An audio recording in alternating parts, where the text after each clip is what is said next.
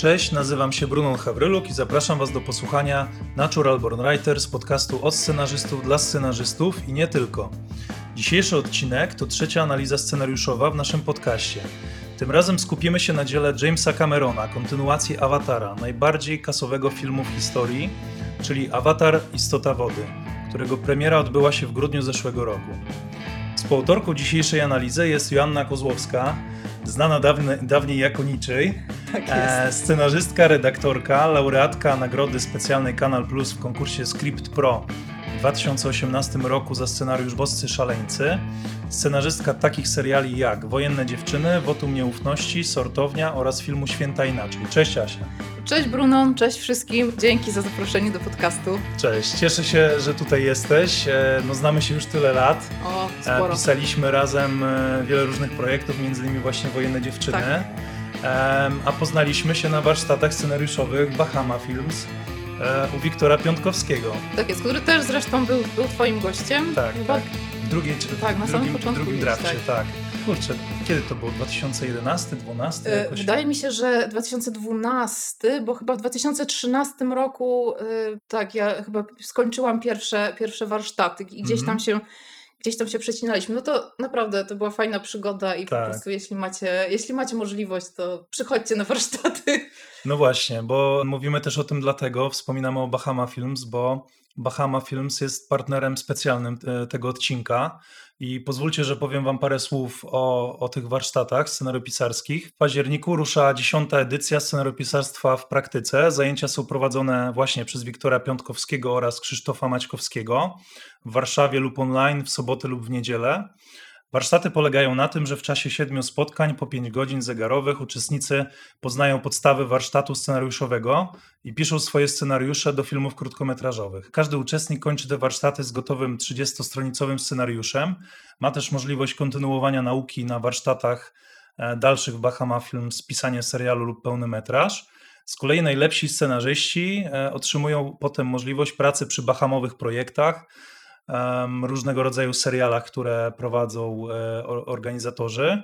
E, No sam z Asią właśnie e, tutaj mogę dodać, że w ten sposób zaczęliś, zaczynaliśmy nasze kariery, więc gorąco zachęcamy, to jest naprawdę fajna droga. I jeszcze muszę tutaj dodać, że dla słuchaczy naszego podcastu organizatorzy przygotowali zniżkę na najbliższe warsztaty i zapłacicie e, za nie mniej o 5% na hasło NBW, które musicie podać w zgłoszeniu. Tu jeszcze na marginesie dodam, że zniżka ta nie łączy się ze zniżką dla uczniów i studentów przed 26 rokiem życia.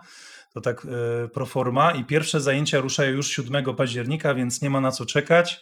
Wszelkie szczegóły odnośnie warsztatów znajdziecie na stronie bahamafilms.pl. Tak, ja mogę jeszcze od siebie dodać, że te warsztaty polecam nie tylko, nie tylko scenarzystom, tak? Bo jak się domyślam, nie tylko scenarzyści tego podcastu słuchają, ale ogólnie osobom związanym z filmem i osobom związanym z pisaniem, bo mam wrażenie, że y, one naprawdę dają super narzędzia do myślenia o filmie. Zupełnie Mhm. inaczej się filmy ogląda po tych warsztatach, pewnie się ze mną zgodzisz. Tak, tak. Y, Ale też zupełnie inne narzędzia do takiego myślenia o opowiadaniu historii. No, mnie to naprawdę bardzo rozwinęło. No, zresztą mam wrażenie, że te warsztaty gdzieś tam procentują do tej pory. Mhm. Także polecam. Przy, przybywajcie tłumnie. Tak, myślę, że też wyznacznikiem tych warsztatów jest to, no one już naprawdę to są jedne chyba z najstarszych warsztatów takich prowadzonych w Polsce scenariuszowych, Jeśli nie najstarsze. jeśli nie najstarsze faktycznie i trwają faktycznie, są prowadzone do tej pory, no i są prowadzone przez osoby, które praktykują, tak, czyli cały czas piszą i nowe rzeczy powstają, nowe seriale, nowe filmy tych twórców, tych organizatorów, czyli Wiktora i Krzysztofa. No więc to, to nie jest coś takiego, co jest oczywiste, tak? Ale przejdźmy może teraz właśnie do clou naszego dzisiejszego spotkania, czyli do rozmowy o filmie i scenariuszu Awatar e, Istota Wody. Thank you.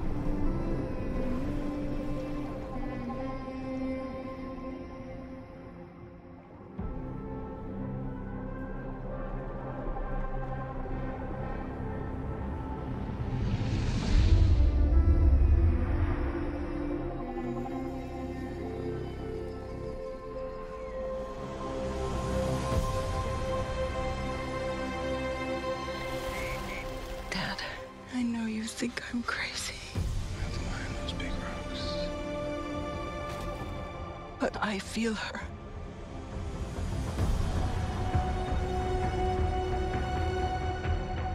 I hear her heartbeat.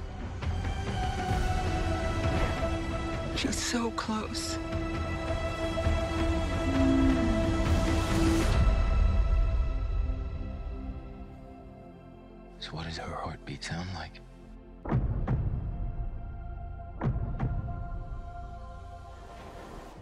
Tak może zacznę e, od takiego pytania, czy czekałaś na ten film? Y, Czekałam, czekałam, y, a tak do pewnego momentu, od, od pewnego momentu to mam wrażenie, to już było takie, nie wiem, zakładanie się, skończy ten Cameron ten film, czy nie, czy nie skończy. Tak. Już tak przestałam śledzić gdzieś tam te doniesienia, tak jak jeszcze na początku mnie to interesowało, tak potem już, no, powiem szczerze, straciłam nadzieję i nagle zupełnie gdzieś tam, prawda, znikąd mam wrażenie, gruchnęła informacja, że jest awatar skończony, będzie, będzie w końcu w kinach. Tak. Jeszcze po drodze była pandemia oczywiście, więc już No po właśnie. prostu nic nie zapowiadało, że ten film kiedykolwiek trafi do kin. Tak, no bo to jeszcze było tak, że z tego co pamiętam, to Cameron ogłosił chyba już nawet miesiąc po premierze pierwszego awatara, że będą robili kolejne części, bo był taki, tak jakby ten box office wystrzelił, że już byli pewni, że to zrobią. E, Po czym no, zaczęli, wzięli się za to i tak w sumie była cisza i po paru latach była informacja, że chyba w 2017 będzie premiera, czy w którym.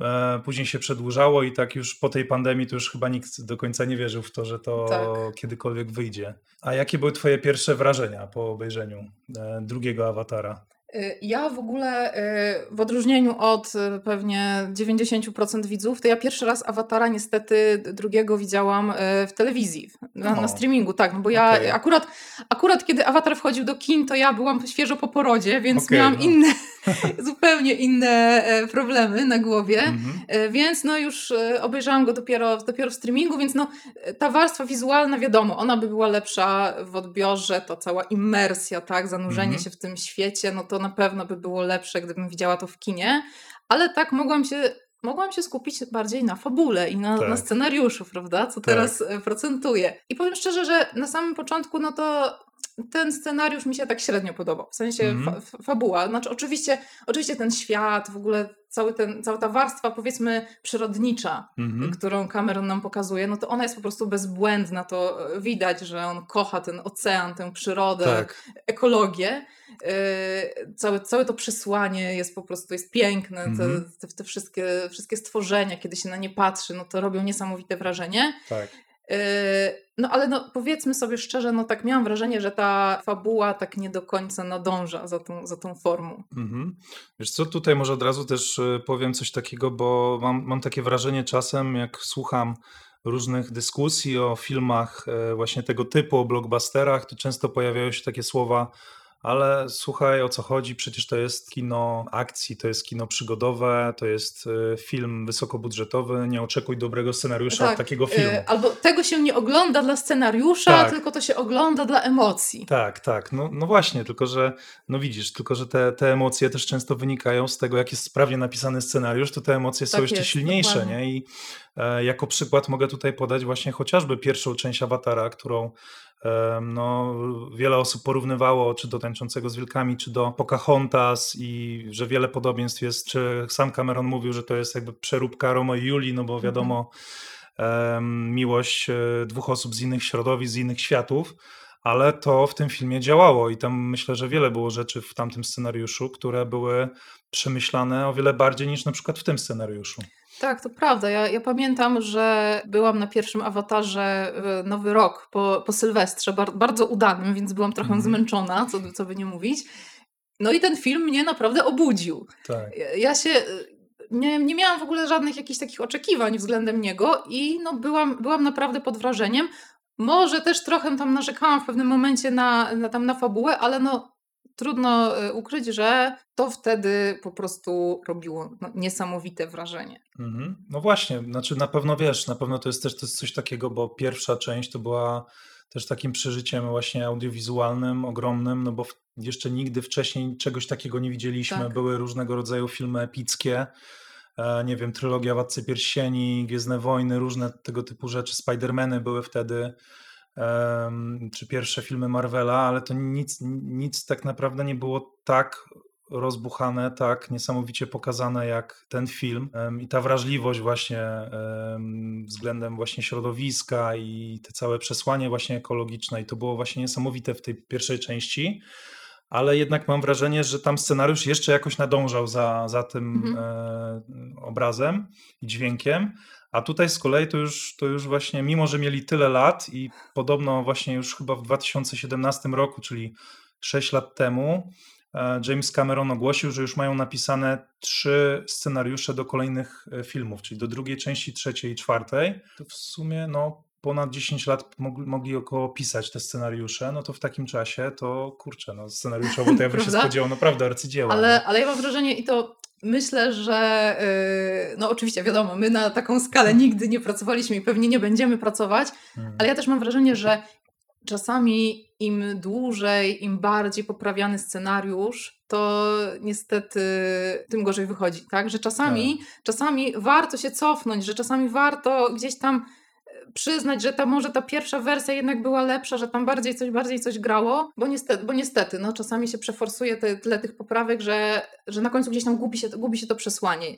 Pytanie, Mhm. czy to jest przypadek tego filmu?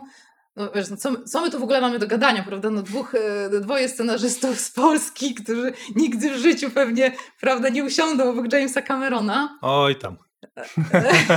No dobrze, trzeba mierzyć wysoko. Na jakimś festiwalu może kiedyś coś tam No tak, może przybi, się. przybije zdrowie, e, Tak, wiesz, drinka wie, jakiegoś. wie. Ale mi się wydaje, że właśnie, że być może jakby no te, te scenariusze tych dużych filmów się borykają z tymi samymi problemami, co scenariusze tych, tych mniejszych i że Mhm. czasami więcej to wcale nie znaczy lepiej. Tak. I dłużej to nie znaczy lepiej. I też mam taką, wiesz, rozkminę, że przy tego rodzaju e, filmach to jest tak, że to ostatnio mi uświadomił e, poprzedni gość e, Rafał Skarżycki, że przy filmach animowanych trochę tak jest, że scenariusz musi być już na etapie produkcji zafiksowany, przemyślany, dialogi, Tak. wszystko, wiesz, nie ma z- zbyt dużego pola do improwizacji.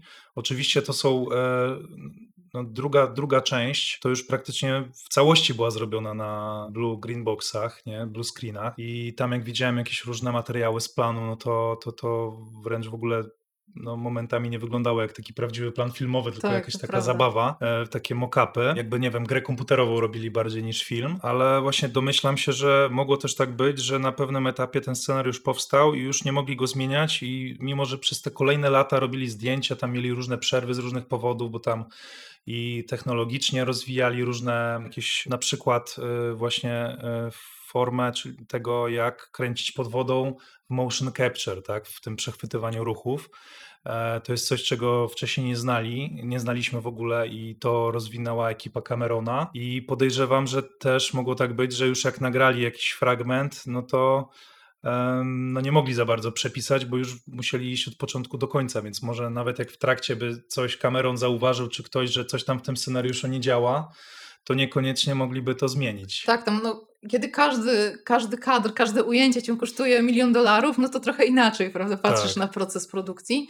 Tam też, jeśli dobrze pamiętam, to była jeszcze, jeszcze jedna historia za tym scenariuszem, że oni już napisali, tak, że z jednej strony napisali scenariusz i potem coś tam się gdzieś tam na którymś etapie nie spodobało i wyrzucili cały do kosza, napisali jeszcze raz, Mhm. ale też z drugiej strony tam zdaje się Cameron napisał podobno y, cały scenariusz y, takiego awatara 1,5, tak? Czyli Mhm. opisując to, co się dzieje, co się działo y, między tym pierwszym a drugim filmem, żeby aktorzy wiedzieli, co, co, co, co, co mają robić, jakie, jaka była ta ich, ta ich droga. Że w ogóle cała ta, to, to ja ten proces pisania tam ciekawie, ciekawie wyglądał z Mhm. tego, co czytałam. No. A to, to opowiedz w takim razie, bo, bo ciekaw jestem właśnie, czy dotarłaś do tych samych informacji, Y, co ja? Wiesz co, no przede wszystkim to, co mnie jakby y, utkwiło w pamięci, kiedy czytałam o tych Mhm. y, pracach nad awatarem, to to, że oni w zasadzie Ale pracowali... dwójką czy jedynką? nad dwójką, nad No, dwójką. no, no. y, to to, że oni pracowali, y, Cameron i współscenarzyści, y, może powiedz na- nazwiska, A właśnie, prawda, żeby e, to, tutaj... już, to już od razu Scenarzysta powiem. nie jest duchem. E, No, no, no tak, no bo James Cameron oczywiście produkował, reżyserował i też współpisał, ale też e, duet pisarski z nim tworzył Rick Jaffa, Amanda Silver, znani między innymi, to jest małżeństwo, które razem pisze scenariusze, znani między innymi z tej nowej serii Planety Małp, Geneza Planety Małp, Ewolucja Planety Małp, zrobili też Jurassic World I ciekawy film napisali, przynajmniej story e, do tego filmu, w samym sercu morza, opowiadające o wielorybnikach, więc e, zastanawiam się, czy właśnie jakieś motywy z tego scenariusza Avatar, Avatar e, 2, tak, nie, na tyle ich ten research zainteresował o tym, o, ten, o tym wątku, że e, postanowili zrobić inny film. No mają też na koncie moim zdaniem taki dość niechlubny film Mulan z 2020 Ojej, roku. tak. E, to ja byłem przerażony, jak to oglądałem, jak zniszczyli moją bajkę z dzieciństwa i jak pozmieniali, jak to wszystko nie miało sensu, szczególnie ten antagonista. Tak, ja też. To E, nie, nie wspominajmy tego. Nie ma, tego filmu nie ma. Tak, tak, ale poza, poza nimi jeszcze przy tym projekcie pracowali em, Josh Friedman, tylko tu już jakby wymieniam, że oni nie byli autorami scenariusza, tylko przy story, story by, e, czyli wymyślili razem z nimi historię Treatment. No to Josh Friedman to między innymi Wojna Światów, Kroniki, e, Kroniki Sary Connor, Terminator Dark Fate, e, serial Snowpiercer i serial e, też science fiction Fundacja na podstawie Asimowa oraz Shane Salerno, no też lubiący science fiction, czyli między innymi współautor scenariusza Armageddon, Obcy kontra Predator, Obcy kontra Predator 2. Już nie do końca tak udane jak Armageddon czy, czy te poprzednie. No i tak, no i to są właśnie autorzy. Mhm. To wracając do tego, jak wyglądała ta, ta praca, to y, przede wszystkim Cameron powiedział coś takiego, że to było trochę jak jakbym był Peterem Jacksonem kręcącym Władcę Pierścieni, y, ale Władca Pierścieni jeszcze nie istnieje, więc najpierw muszę być Tolkienem i napisać Władcę Pierścieni. No tak, no. I Cameron, że przed rozpoczęciem zdjęć do Awatara 2 sporządził 800 stron notatek i napisał cały scenariusz tego, scenariusz tego Awatara 1,5, o którym, o którym wspomniałam. I Mhm. Y, zanim rozpoczęli pracę, to scenarzyści musieli się z tym, musieli się z tym zapoznać, więc Mhm. po prostu zrobić taki no, Czyli taką Biblię Tak. świata, Biblię tego filmu albo całej sagi w sumie Tak, stworzył. Nie? Tak, tak, no. tak. No to jest, to jest jakby z jednej strony super, no bo się opierasz na jakimś już jakby stworzonym przez kogoś uniwersum, które ma swoje y, jakieś zasady, prawa, schematy, Mhm. y, ale z drugiej strony to jest duża pułapka, bo możesz w filmie zamieścić coś, co było gdzieś tam na dwusetnej pierwszej stronie notatek Mhm. i ty o tym wiesz, ale widz niekoniecznie. Potem widz się będzie pytał, a co tu robi ta, co tu robi ta ryba? Tak, y, tak, tak. Ale też, też co jest ciekawe... To myślę, że jak będziemy przegadywali już szczegółowo Tak, scenariusz, tak, to tak, parę tak. takich detali będzie, które mam E. wrażenie, że e, w tym filmie chyba zostały z jakichś poprzednich wersji scenariusza E, i tak, zapomnieli ich wyciąć. Takie, też miałam takie No. wrażenie. E, Ale jeszcze to, co mnie najbardziej zainteresowało, to jest to, że oni przy tym filmie właściwie pracowali taką metodą serialową.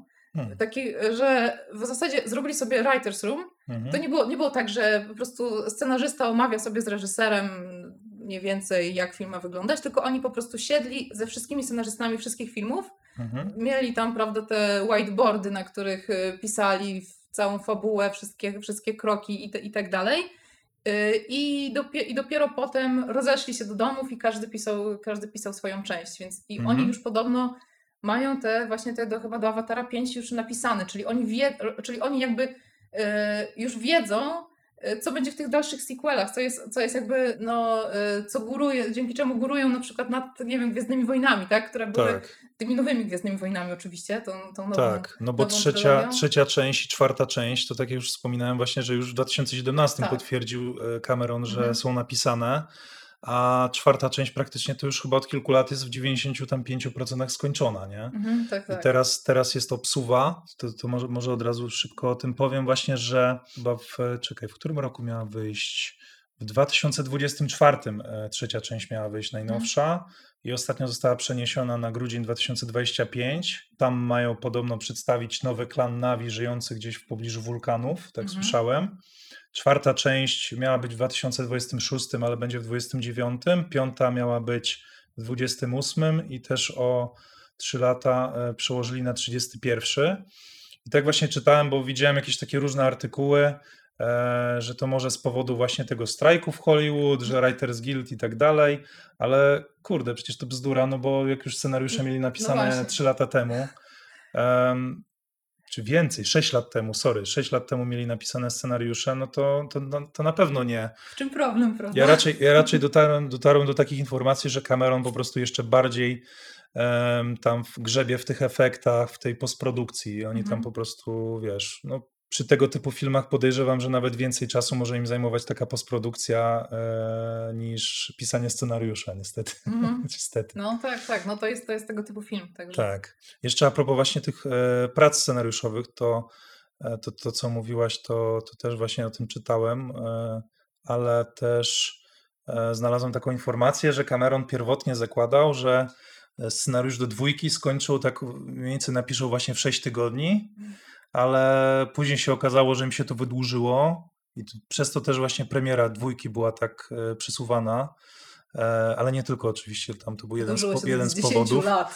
Tak, tak. Codzienność scenarzysty. No, e, nie, akurat scenariusz to myślę, że tam wiesz, tam o, o, o miesiąc mógł przesunąć, nie? Jeżeli oni piszą scenariusze w 6 tygodni, no to, e, to ten. Ale jeszcze e, też taka ciekawostka, że Cameron podobno początkowo był sfrustrowany współpracą właśnie z tymi scenarzystami, bo było tak, że oni ciągle wymyślali nowe pomysły, jak do tego podejść, jak, jak zrobić, jak, jakby zrobić kontynuację tej jedynki, tej pierwszej części.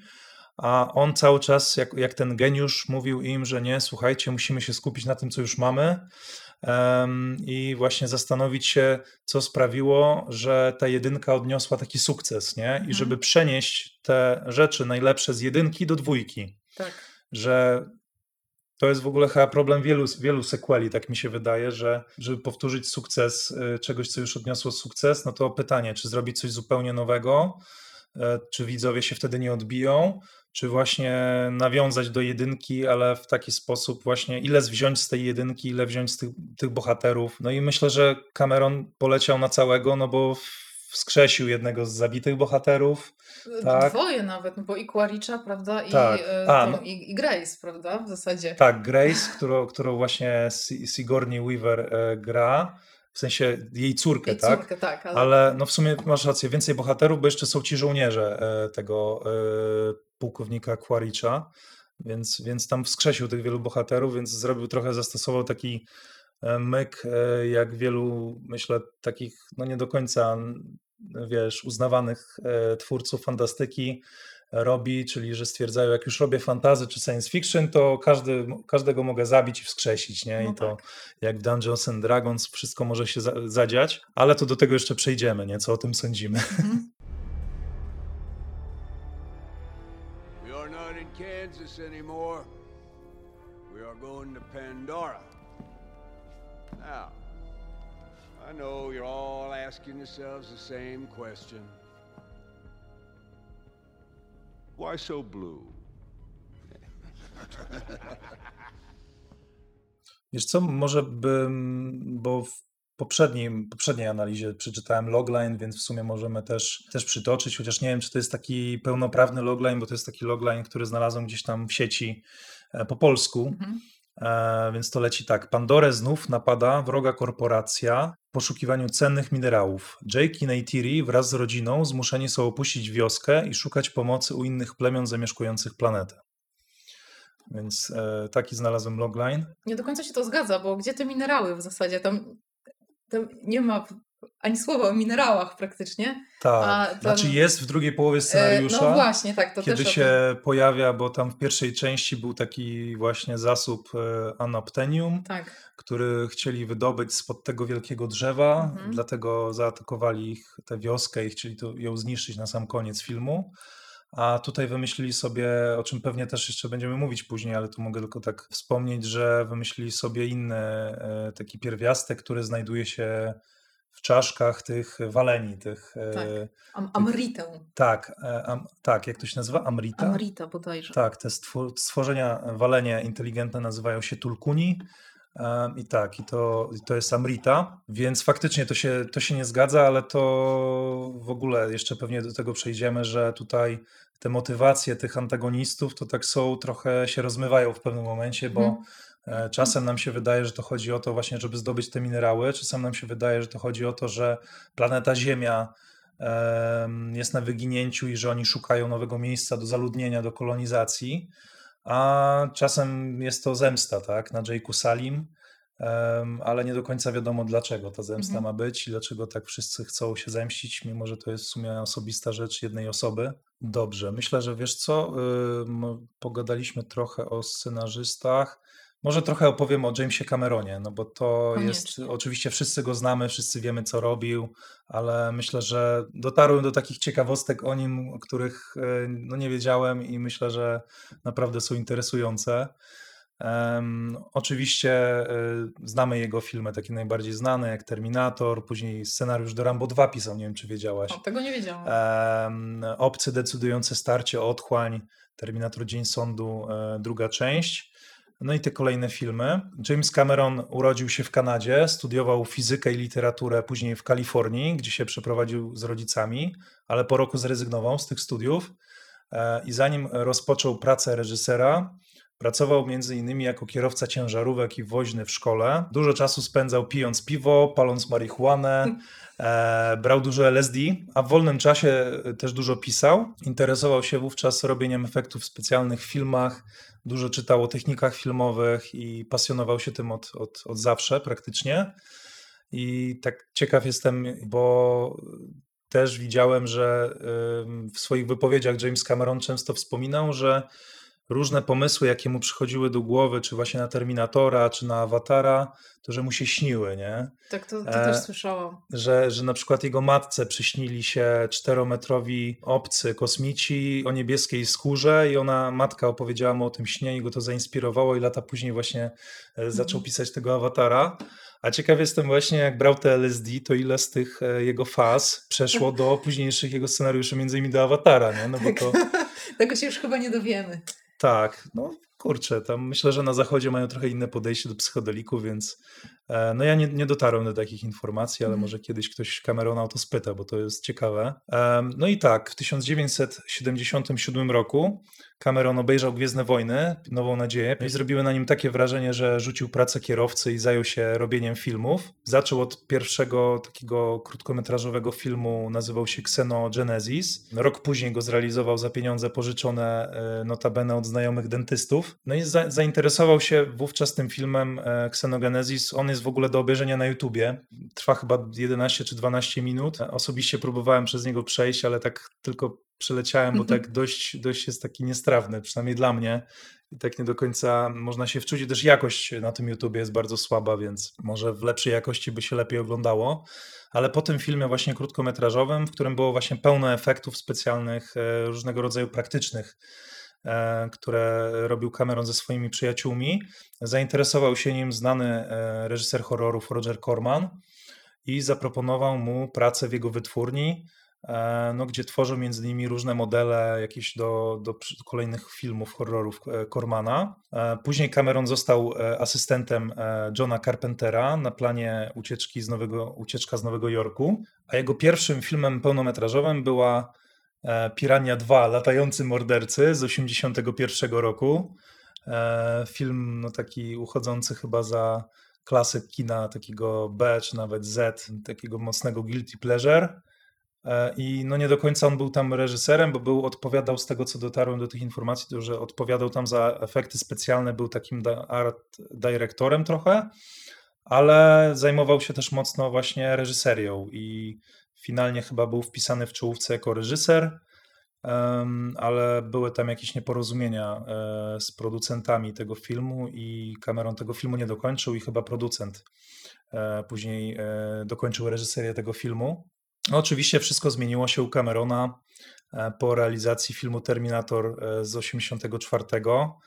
E, O tym filmie oczywiście też wiele można by mówić. Ja osobiście mogę tylko polecić. Jest taki odcinek na kanale Michała Oleszczyka, Spoiler Master, gdzie Michał Oleszczyk bardzo szczegółowo mówi o, o historii powstania tego filmu, więc po prostu polecam go obejrzeć.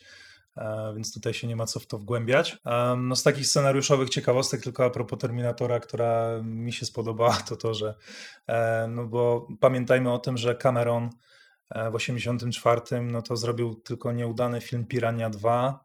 E, Był raczej znany jako osoba od efektów specjalnych i raczej tam w jego geniusz nikt do końca nie wierzył, chociaż scenariusz Terminatora się wielu tam wytwórniom podobał, ale żeby wytwórnia Terminatora w ogóle pozwoliła mu, żeby mu pozwolono na to, żeby on reżyserował ten film, to zgodził się sprzedać swój scenariusz za jednego dolara. E, no gdyby nie to, to pewnie ktoś inny by wyreżyserował i kto wie, czy w ogóle byśmy dzisiaj mówili o Cameronie. E, więc no nie wiem, no czasem warto iść na kompromisy. tak. Chociaż tego oczywiście nie polecam nikomu. E, no bo no kurde. Ale on też dostał garzę reżyserską później i podejrzewam, że też e, innego rodzaju e, za jakiś merchandising i tak Ra- dalej. Raczej nie stracił. Tak, no, no tak. No, zresztą do tej pory e, ten, te uniwersum Terminatora kwitnie i były i seriale, były i kolejne filmy powstają nowe cały czas. Okej, no i tak już zmierzając do końca tutaj, jeśli chodzi o wprowadzenie Camerona, no to taka ciekawa rzecz, że już po Titanicu Cameron, można powiedzieć, że zaprzestał reżyserowania filmów takich konwencjonalnych, bo skupił się wtedy na robieniu podwodnych filmów dokumentalnych i na zabawie technologią IMAX 3D i e, no, przez lata interesował się właśnie oceanologią, wyprawami do, do głębin oceanicznych. W czasie kręcenia e, czy, czy produkcji filmu Titanic to podobno schodził do wraku aż kilkadziesiąt razy. No i do tego stopnia e, Cameron się zaangażował jakby i zain- zainteres- był tak mocno zainteresowany właśnie tą oceanologią, no że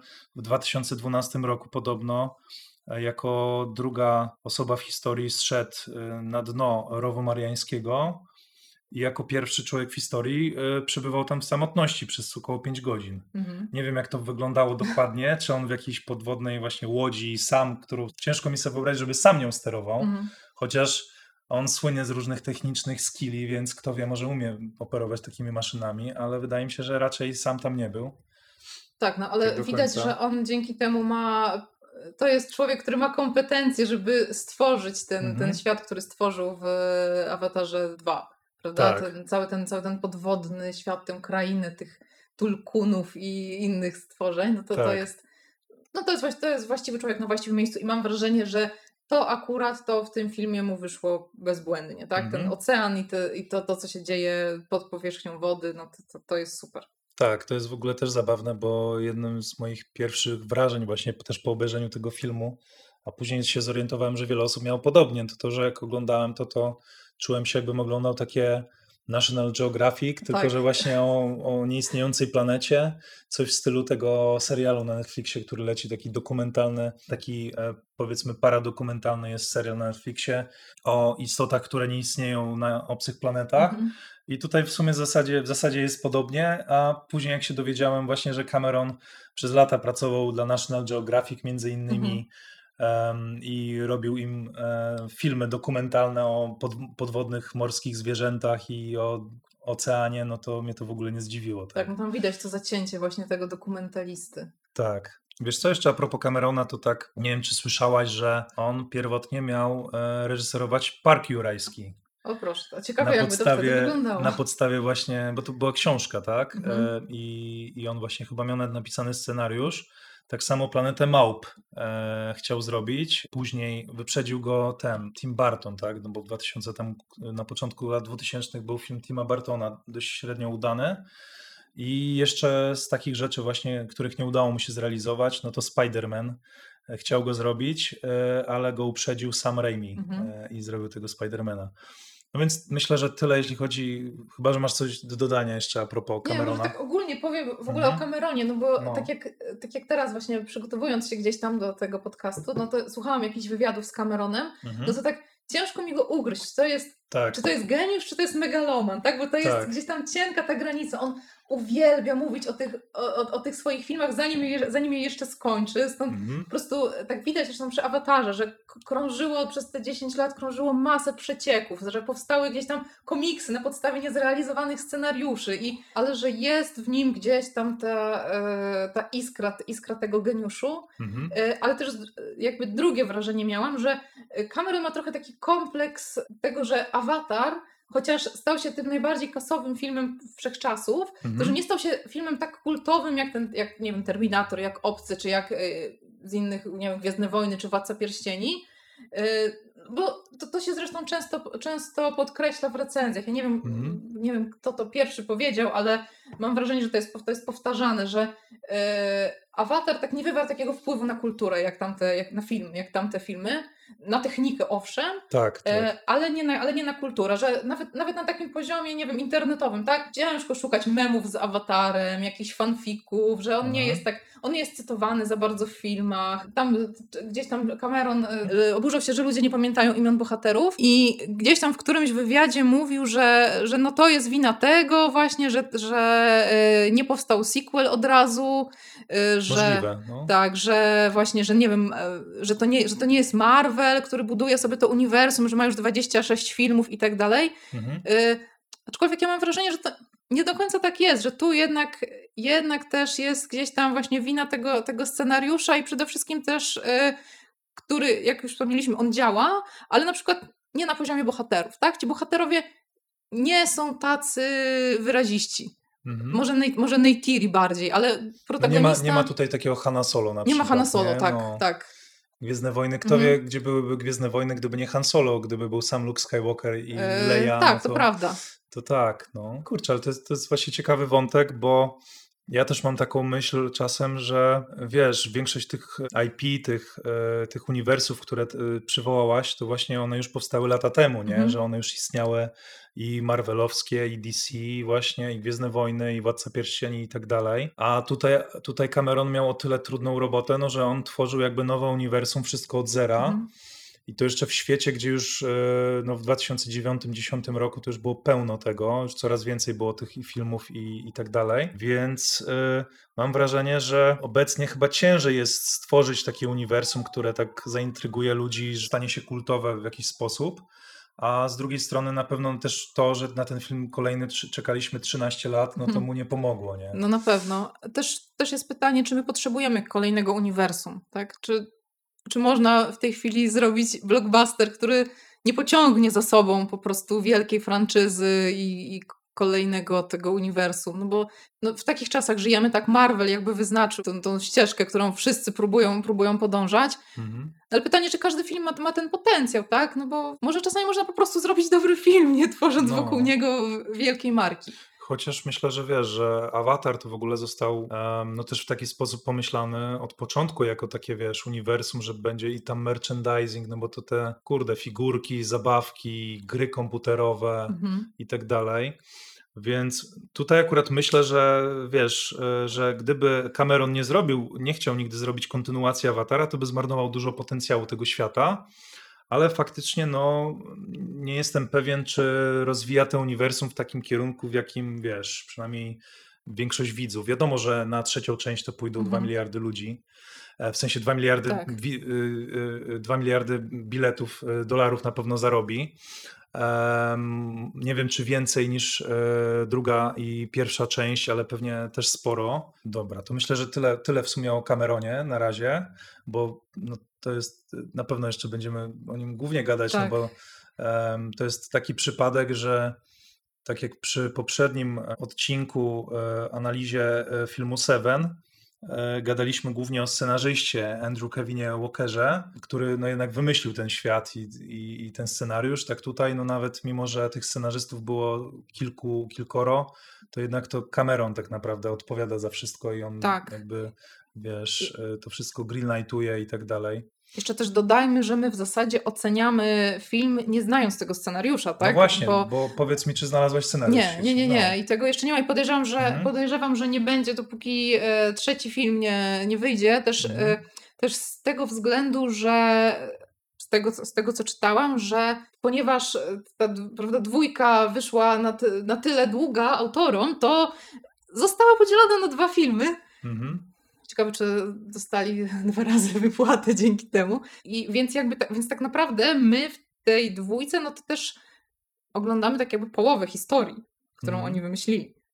Okej, a to nie wiedziałem o tym, że tak, tak było. No.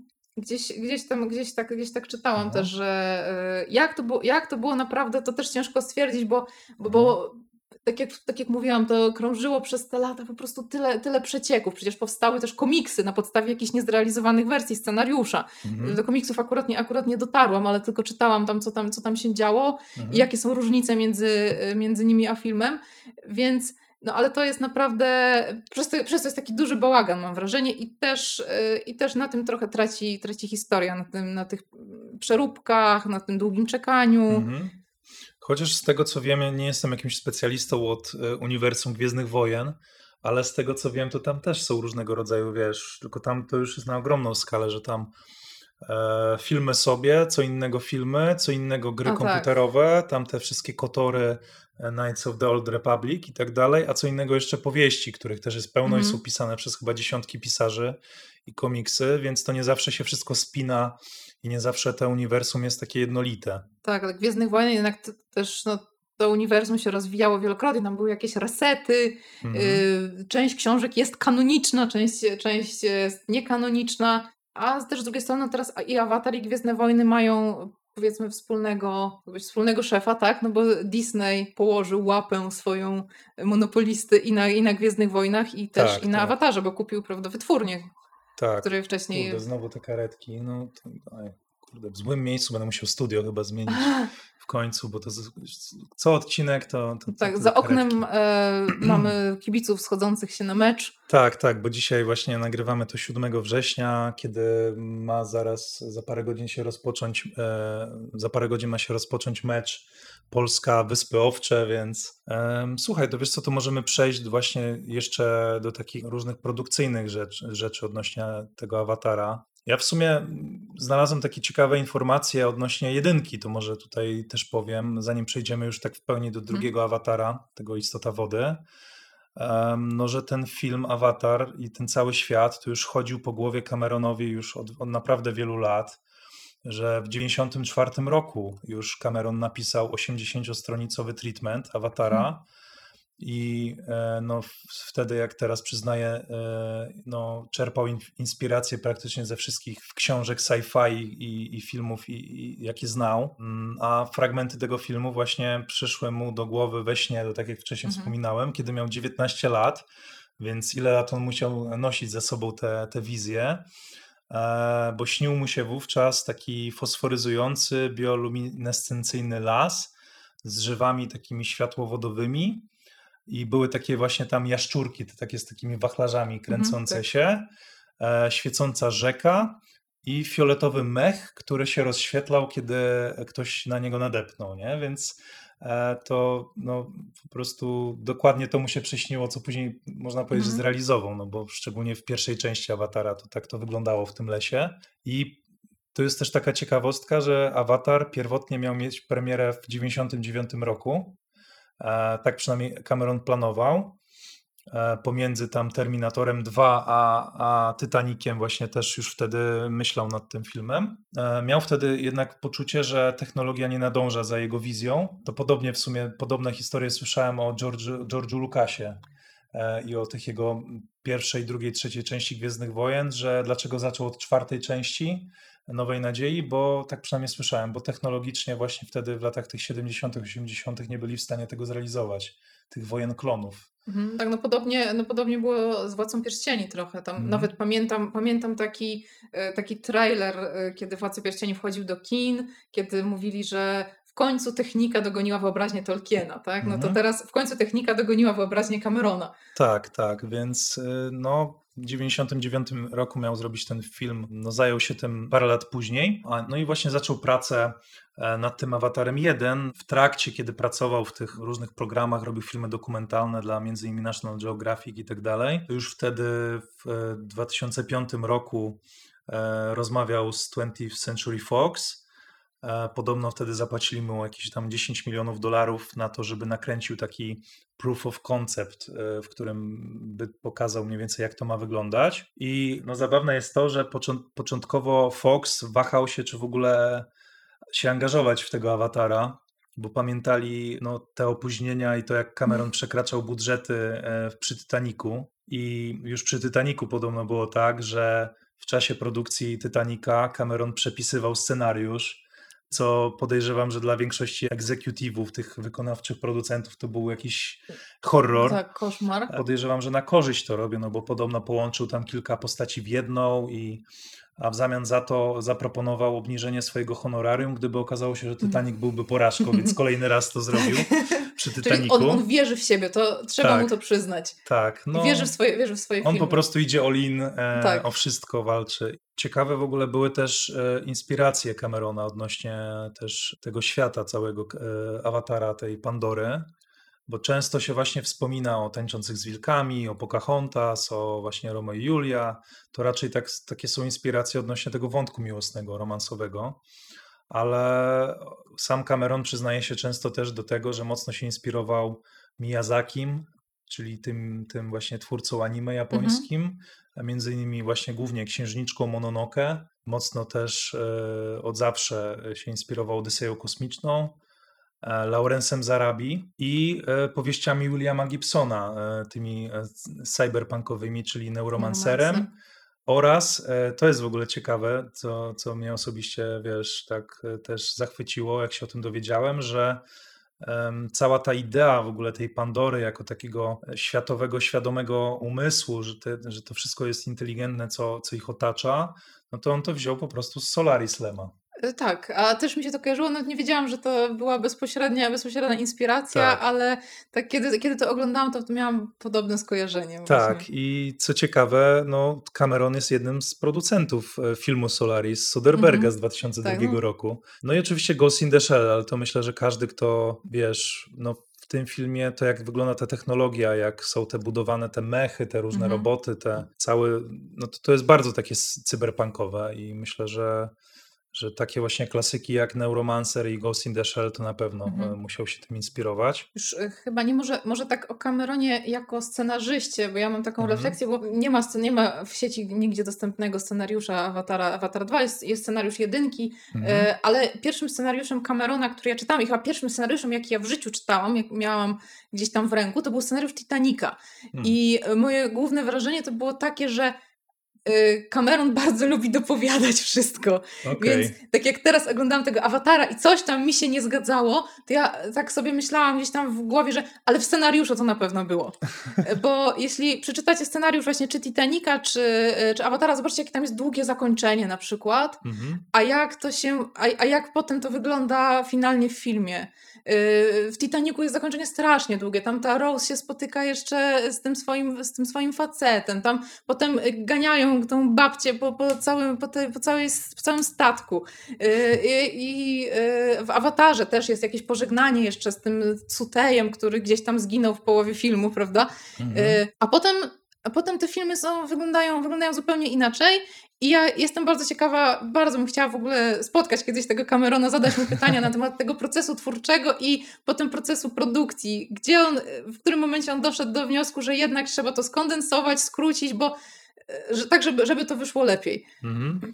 No pytanie też, na ile wiesz, na ile on tam ma taką faktycznie władzę. Tak, a jako em, producent. Tak, a na ile Mhm. tam e, ci z Disneya i z Foxa, którzy tam, wiesz, to ja bym się nie zdziwił właśnie, Mhm. że e, mogło też tak być, że po prostu film, który teraz już ma trzy godziny chyba i kilkanaście minut, ta druga część, no to jakby trwał pewnie z cztery godziny, czy tam No tak, z tak, trzy i tak. pół godziny, to już by było... skracaj, skracaj, James. Tak, i przy Titanicu jeszcze podejrzewam, no przy Titanicu to jeszcze nie był aż tak rozchwytywanym Mhm. reżyserem, chociaż już wtedy był bardzo znany, ale w sumie dopiero po Titanicu Cameron stał się takim uznawanym reżyserem, Mhm. no bo tu też warto jakby powiedzieć, że Cameron jak robił te Terminatory, robił te, tych obcych, no to on oczywiście był uznanym reżyserem, jego hołubili, tak, ale głównie fani fantastyki, głównie fani, fani kina science fiction go kochali, ale przez takich krytyków powiedzmy takich poważnych, takich właśnie albo Akademię Filmową Amerykańską, no to zawsze był pomijany i Mhm. dopiero w Titanicu,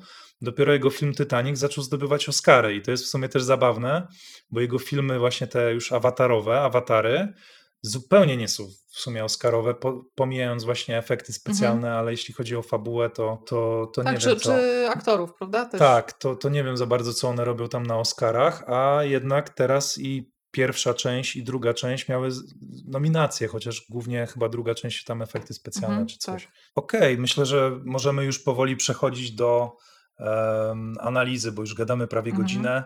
Też tak rozmawialiśmy właśnie z Asią przed nagraniem, że nie chcielibyśmy, żeby ta rozmowa trwała dłużej niż ten film, e, chociaż na to by tak pewnie teoretycznie powinno być, no bo jeżeli długi film, to dłużej się o nim gada, no ale postaramy się streścić i e, tylko jakieś takie najważniejsze rzeczy poruszyć.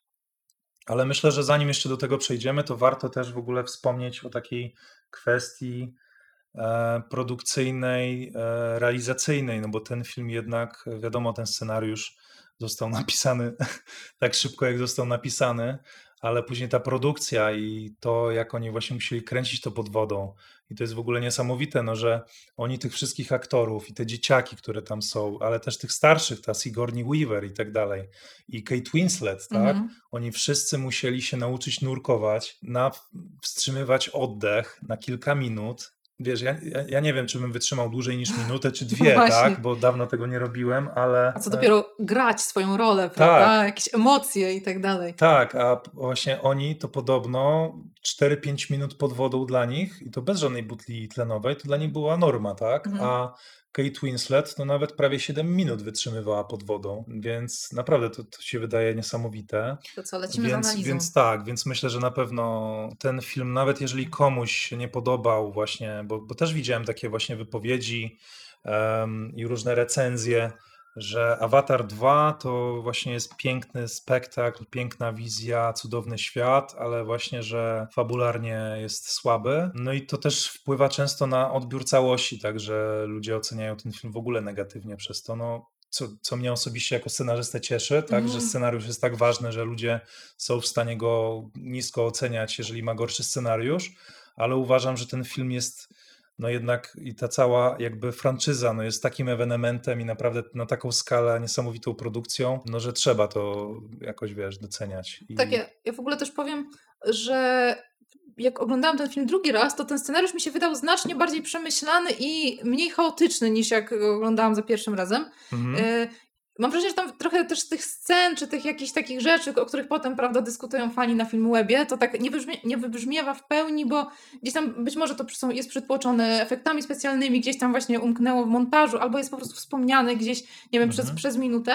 Ale, no, ale nadal mimo tego, no to jest w tym scenariuszu tak, trochę takich zgrzytów, które no nie pozwalają jednak stwierdzić, że chociaż ten scenariusz powstawał tam, ile, ile on powstawał, w sumie nie wiemy, yy, no to no ciężko stwierdzić, że to jest taki scenariusz po prostu kompletny, tak, i w ogóle arcydzieło, że już tam nic nie da się poprawić, no. Mhm. I a w ogóle jeszcze a propos tego scenariusza, bo ja tak teraz jak oglądałem sobie kolejny raz ten film właśnie przed naszym nagraniem, to tak odniosłem wrażenie, że nawet jeżeli tam czasem są takie rzeczy, które myślę sobie, że kurde, że to jest słabo, słabo rozwiązane jakoś, że to jest nielogiczne na przykład coś, że, że ten bohater nie powinien się tak zachować albo by się tak nie zachował, to dalej uderzała mnie ta magia kina, tego Mhm. Camerona, że dalej to, jak to było w ogóle wszystko epickie, niesamowite, piękne, to właśnie jak była przedstawiona ta, ta bliskość z tą naturą, wiesz, ten, ten świat tych takich, wiesz, pierwotnych e, ludów, tak, żyjących na tej planecie, kontra właśnie ten świat tego, ten kap, kapitalistyczny, taki Mhm. właśnie imp- imperialistyczny i tak dalej. I te wszystkie właśnie, wiesz, przyjaźnie z tymi zwierzętami, z tymi waleniami, z tymi Mhm. nawet te wątki tych dzieciaków, chociaż też mógłbym się tutaj przyczepić, Mhm. tam nie, nie do końca wszystko moim zdaniem gra. Dzieciaki byli, były moim zdaniem lepsze niż dorośli. To... Tak, tak, tak, to na pewno. A w ogóle Cameron, on umie w takie proste kontrasty, takie proste opozycje, przez to się tak ten film staje y, lepszy, taki prostszy w odbiorze, może, może to, nie wiem, może to ne- negatywnie zabrzmi, że bardziej, bardziej masowy, Mhm. y, ale no, trzeba mu to przyznać, że on to czy to w Titanicu, czy w Terminatorze, to on umie w te takie niuanse, prawda, dobro kontra zło, Mhm. y, to technika kontra natura, ludzie kontra obcy, tak, no to, to, no to mu, no to mu wychodzi świetnie.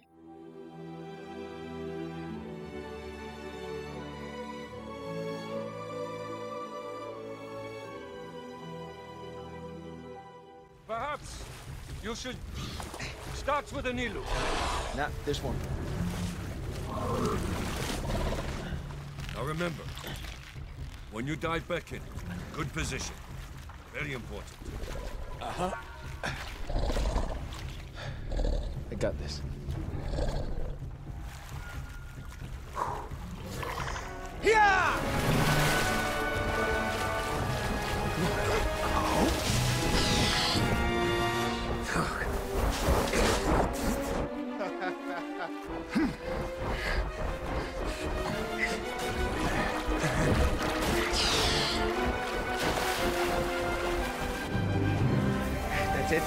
Hey. Steady.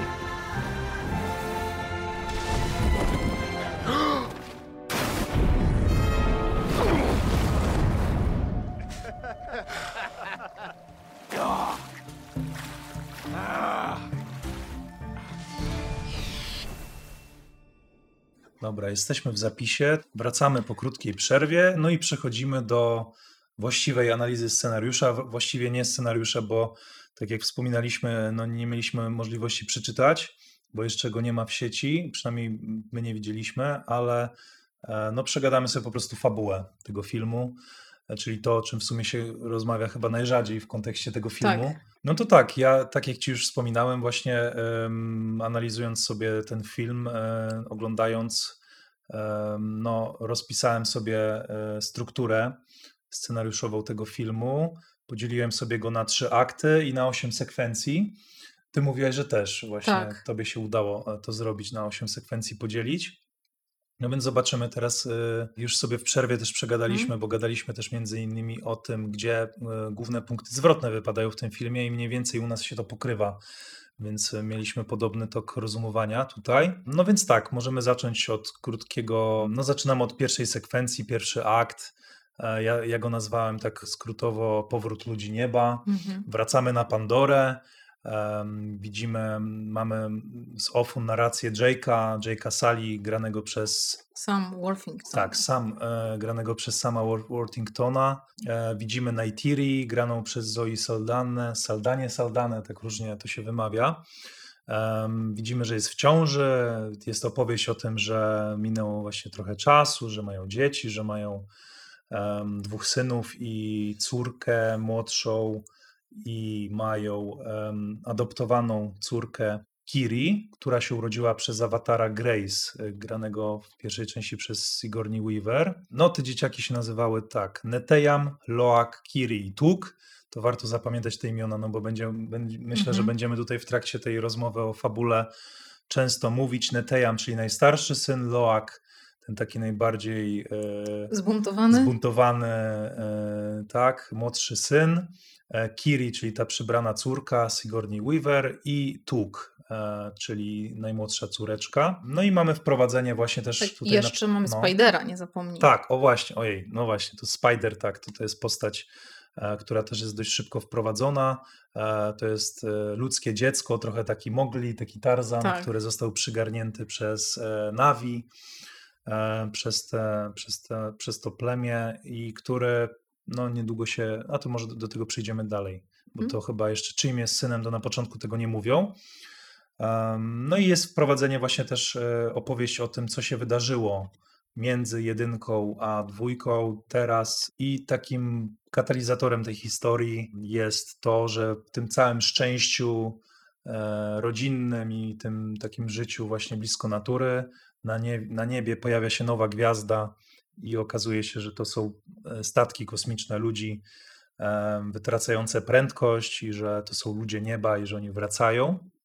Oczywiście, jak wracają ludzie, no to muszą palić, przy okazji płoną wszystkie puszcze i, i wychodzą właśnie te mechy, buldożery, nawi muszą uciekać. No i potem właśnie mamy e, rok później wprowadzenie pułkownika Milesa Quaritcha, właściwie nie jego, tylko jego awatara.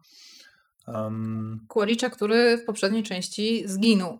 Tak, zginął na sam koniec. To był w sumie taki główny antagonista tego filmu. I no tutaj w tym filmie też jest, też jest głównym antagonistą, głównym przeciwnikiem Jake'a Sully, Jake'a Sully'ego. Em, No padają te y, znamienne słowa karma to suka, e, no bo budzi się w ciele znienawidzonej rasy swojej Navi. Dowiadujemy się, że no, misją tego pułkownika jest to, że musi pomścić, pomścić tego prawdziwego, pierwotnego pułkownika. Ten awatar ma go pomścić.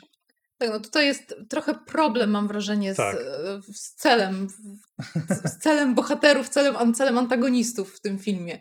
Mhm. No tak, no bo to jest coś takiego, że pułkownik już zginął dawno temu, tak? Ile lat, to no, zdążyły dzieciaki wyrosnąć, więc Mhm. tam może minęło pewnie więcej niż 13 lat, pewnie około 15-16 i wraca ten Quaritch w formie awatara i to nie jest on do końca, no bo e, wyjaśniają to w ten sposób, że to nie jest jego jakby świadomość, tylko to są jego wspomnienia. Tak wgrane do innego żołnierza. Tak, więc y, do tego awatara, więc to jest tak jakby jego kopia, jego umysłu, ale to nie jest do końca on, jakby to nie jest jego dusza czy tam coś, więc to nie jest y, jakby pełni ta osoba. No i on musi go pomścić za to, że wcześniej został zabity na koniec przez Jake'a Sally. No i faktycznie to jest takie coś, że po co miałby to robić, skoro już. Znaczy, rozumiem to pod tym kątem, że to jest jego taki jakby wróg numer jeden, to jest jego Mm. nemezis i Znaczy, że. To jest chyba tak mniej więcej tłumaczone, że jakby ponieważ ten Jake y, w poprzednim filmie, czyli tam te ki kilkanaście lat temu zjednoczył te plemiona i poprowadził do walki,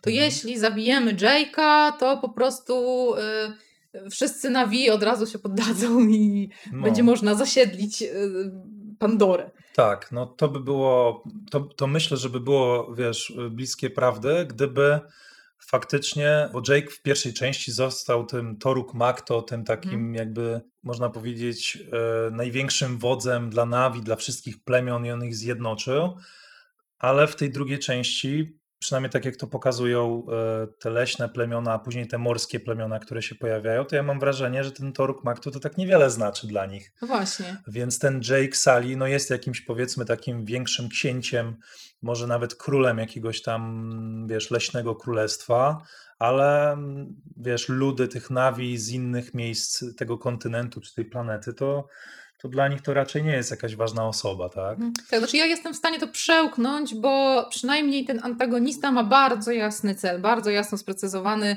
Zabić Jake'a. Mhm. Tak, Tak, nie ma się nad czym zastanawiać. Zabić Jake'a. Cokolwiek, ja, jakimkolwiek kosztem. tak, to jest, to jest tak, to, to się zgodzę.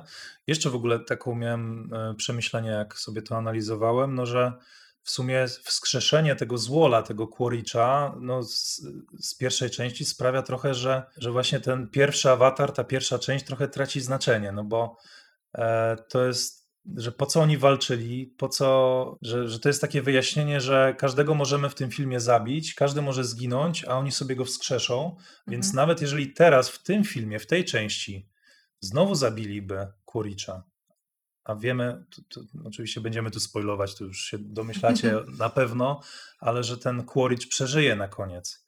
Ale jakie to ma znaczenie dla nas, skoro nawet gdyby go zabili, to i tak oni mają go na tej dyskietce, Mhm. na tym pendrive'ie i mogliby sobie go wskrzesić w nowym ciele. Tak, albo w, wręcz w dziesięciu ciałach. Tak. Taką armię Quaritchów właśnie, zrobić. No właśnie, no. Jak w Matrixie. Tak, albo jak w Gwiezdnych Wojnach, tak, armia klonów Tak. takich, nie? Więc to no ja, ja rozumiem po prostu, bo to jest fajny zabieg, bo to jest taka zabawa trochę już w taką, w taki transhumanizm i tak dalej. Ja lubię te rzeczy w kinie science fiction, takie tematy, ale tutaj mam wrażenie, że ten motyw potraktował Cameron, czy no Cameron, tak, potraktował tak bardzo na, instrumentalnie, że, że to w ogóle jest takie, wiesz, po prostu mamy magię w tym świecie i możemy zrobić co Tak. chcemy.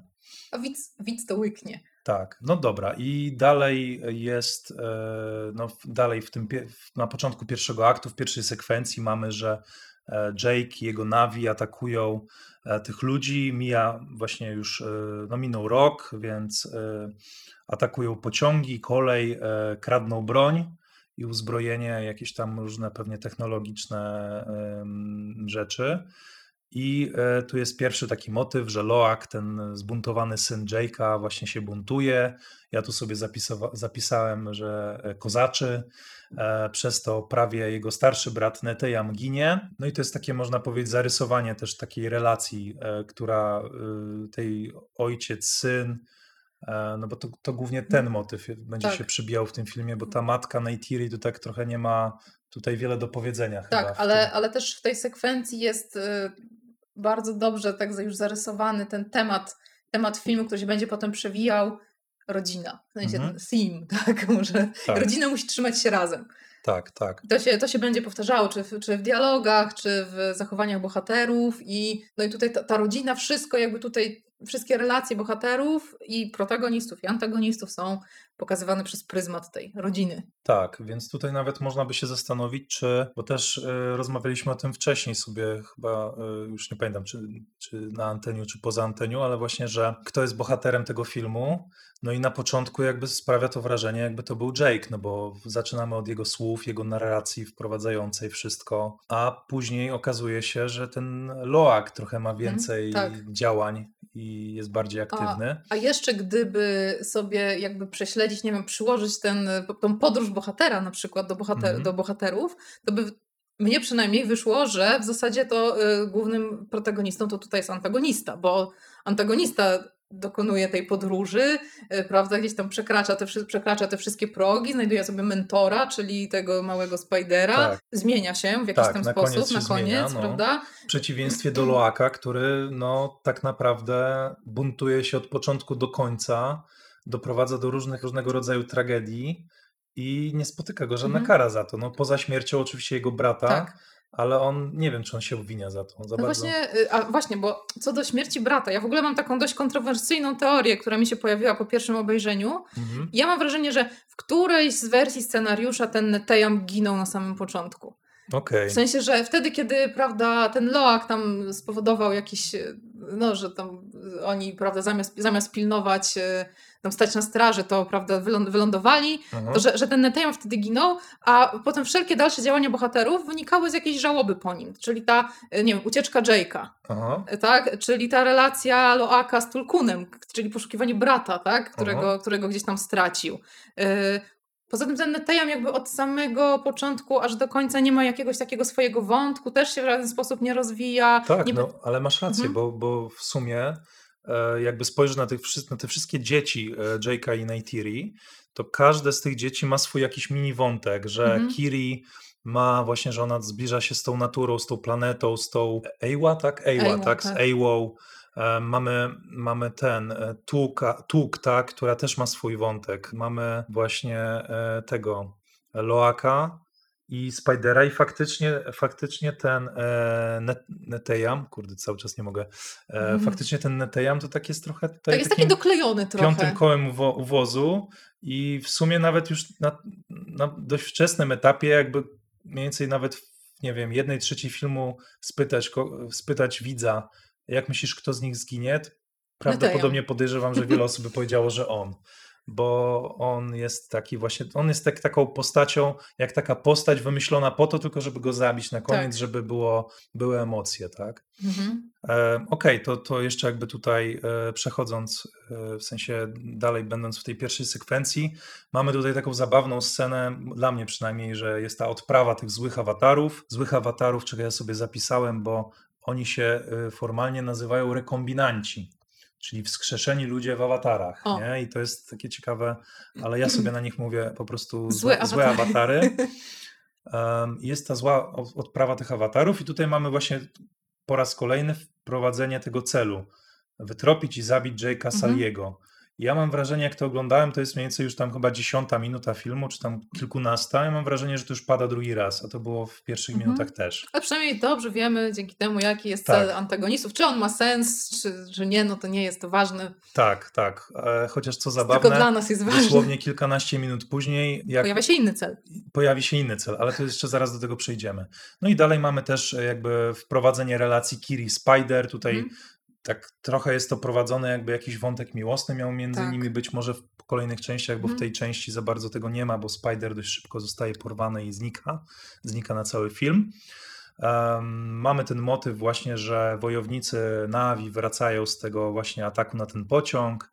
E, Jake ochrzania swoich synów. Widzimy, że właśnie on prowadzi takie, stosuje takie wojskowe wychowanie. Jest konflikt też e, z Neytiri, która twierdzi, że Jake trochę jest za ostrym ojcem, że to ona też rzuca takie znamienne słowa, że to nie oddział, tylko rodzina. Mhm.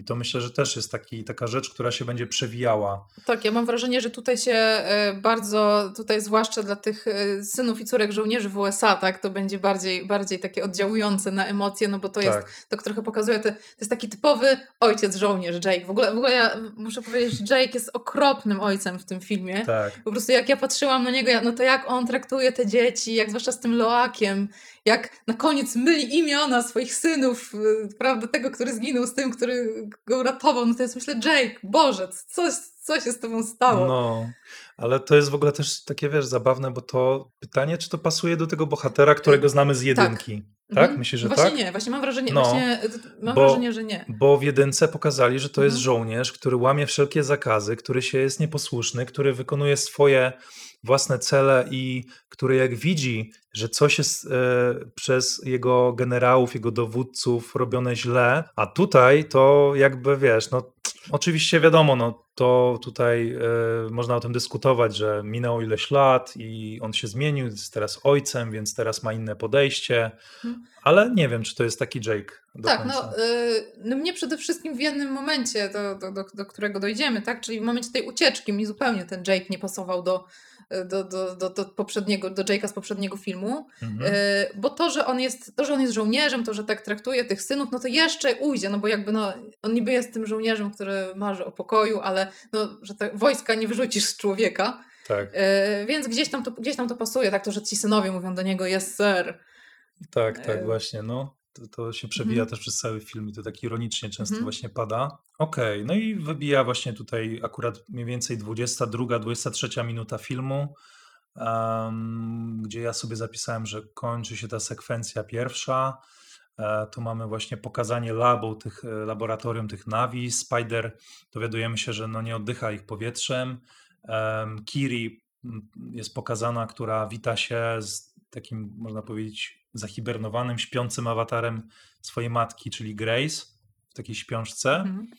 Um, no i pojawiają się pytania tutaj, żarty, kto jest ojcem Kiri, kto jest ojcem e, Spidera, czy to może ojcem Spidera nie jest pułkownik. Ja, ja osobiście jak oglądałem tę scenę, to miałem takie wrażenie, że ona oczywiście przekazuje jakieś informacje istotne, ale ta scena jest naiwna, bo oczywiście to są dzieciaki, tak, ale no Spider i Kiri to już trochę no nie są aż takimi dzieciakami, a mam wrażenie, że ten Spider to w jednej chwili się śmieje i nabija się z Kiri, Mhm. nie, w ogóle jakby zaczynając od początku tej sceny.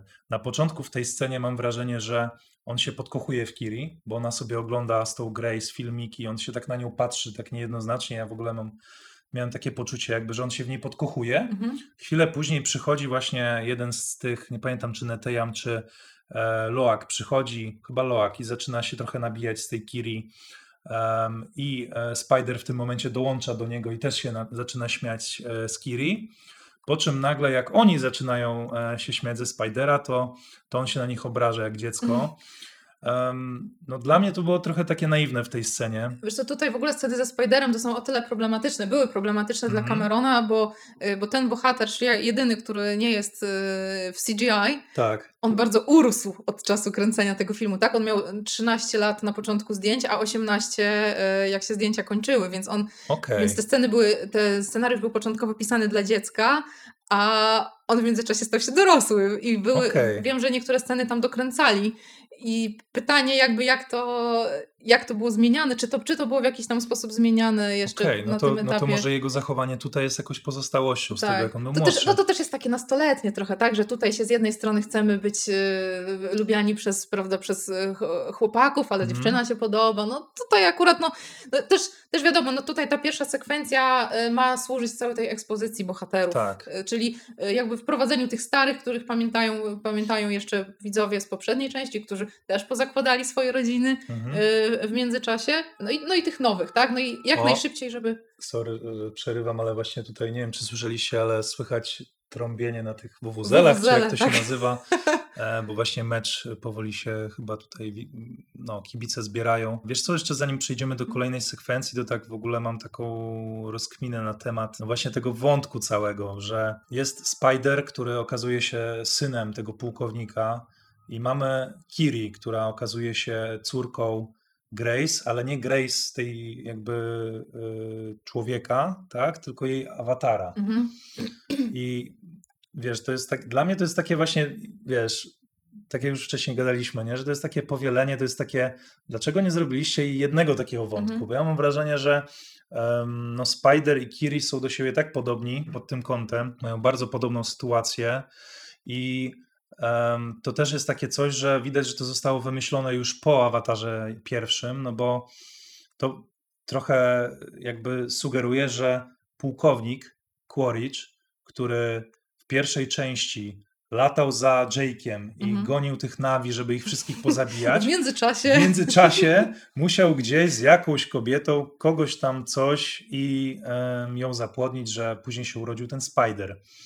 Em, To jest podobno wyjaśnione w komiksie, Okej, okej, okej. no który to- właśnie powstał na podstawie jakiegoś niezrealizowanego scenariusza Awatara, tak, tak słyszałam. okej. E, No pytanie, czy to jest jakby, no, czy to nie jest właśnie słabość tego filmu, tak? Żeby, do, e, żeby wyjaśnić pytania, które ten film generuje, że trzeba jeszcze przeczytać dodatkowo komiks, tak? Mhm. Jeszcze najlepiej zagrać w grę komputerową i, i e, to też nie, kwestia niektórych tam motywów, pojechać do parku rozrywki Awatara w którymś Disneylandzie, tak? No. Bo też jakieś tam sceny są nawiązaniami do, do, do, do scen z parku rozrywki. Słuchajcie, no może, może się okaże, że właśnie James Cameron w taki sposób też pisze te scenariusze, e, że zostawia takie, mm, takie rzeczy nie, nie, niewyjaśnione, no żeby wszyscy się zaczęli, liczy na to, że po prostu zaczniemy czytać komiksy tak, i te, teorie, żeby snuć. Tak, tak. No może tak, ale wiesz co, nawet by mi to tak nie przeszkadzało, no gdyby nie to, że to właśnie jest też tak blisko tego wątku tej Mhm. Kiri, a jej w ogóle sposób narodzin dla mnie jest jeszcze bardziej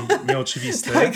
bo nie dość, że ona się urodziła właśnie nie jako człowiek, tylko jako awatar z Grace, to tak naprawdę nie wiadomo, z kim ta Grace mogłaby wchodzić w romans. Mi się wydaje, że bardziej prawdopodobne już, że ten Quaritch by kogoś miał niż ta Grace, No bo... tutaj to raczej jest chyba jakaś, wydaje mi się, ponieważ ona ma ten kontakt z tą boginią, to pewnie jakaś kwestia jakiegoś niepokalanego poczęcia podczas Tak. tej próby, yy, prawda, ożywienia Grace w pierwszym filmie, Tak, ale to oczywiście też jest jedna, jedna z teorii. no No właśnie. ale tak, no tutaj pytanie, skąd się biorą dzieci, jest, jest zasadne. Tak, no w tym filmie mo można sobie wiele razy zadawać te pytania.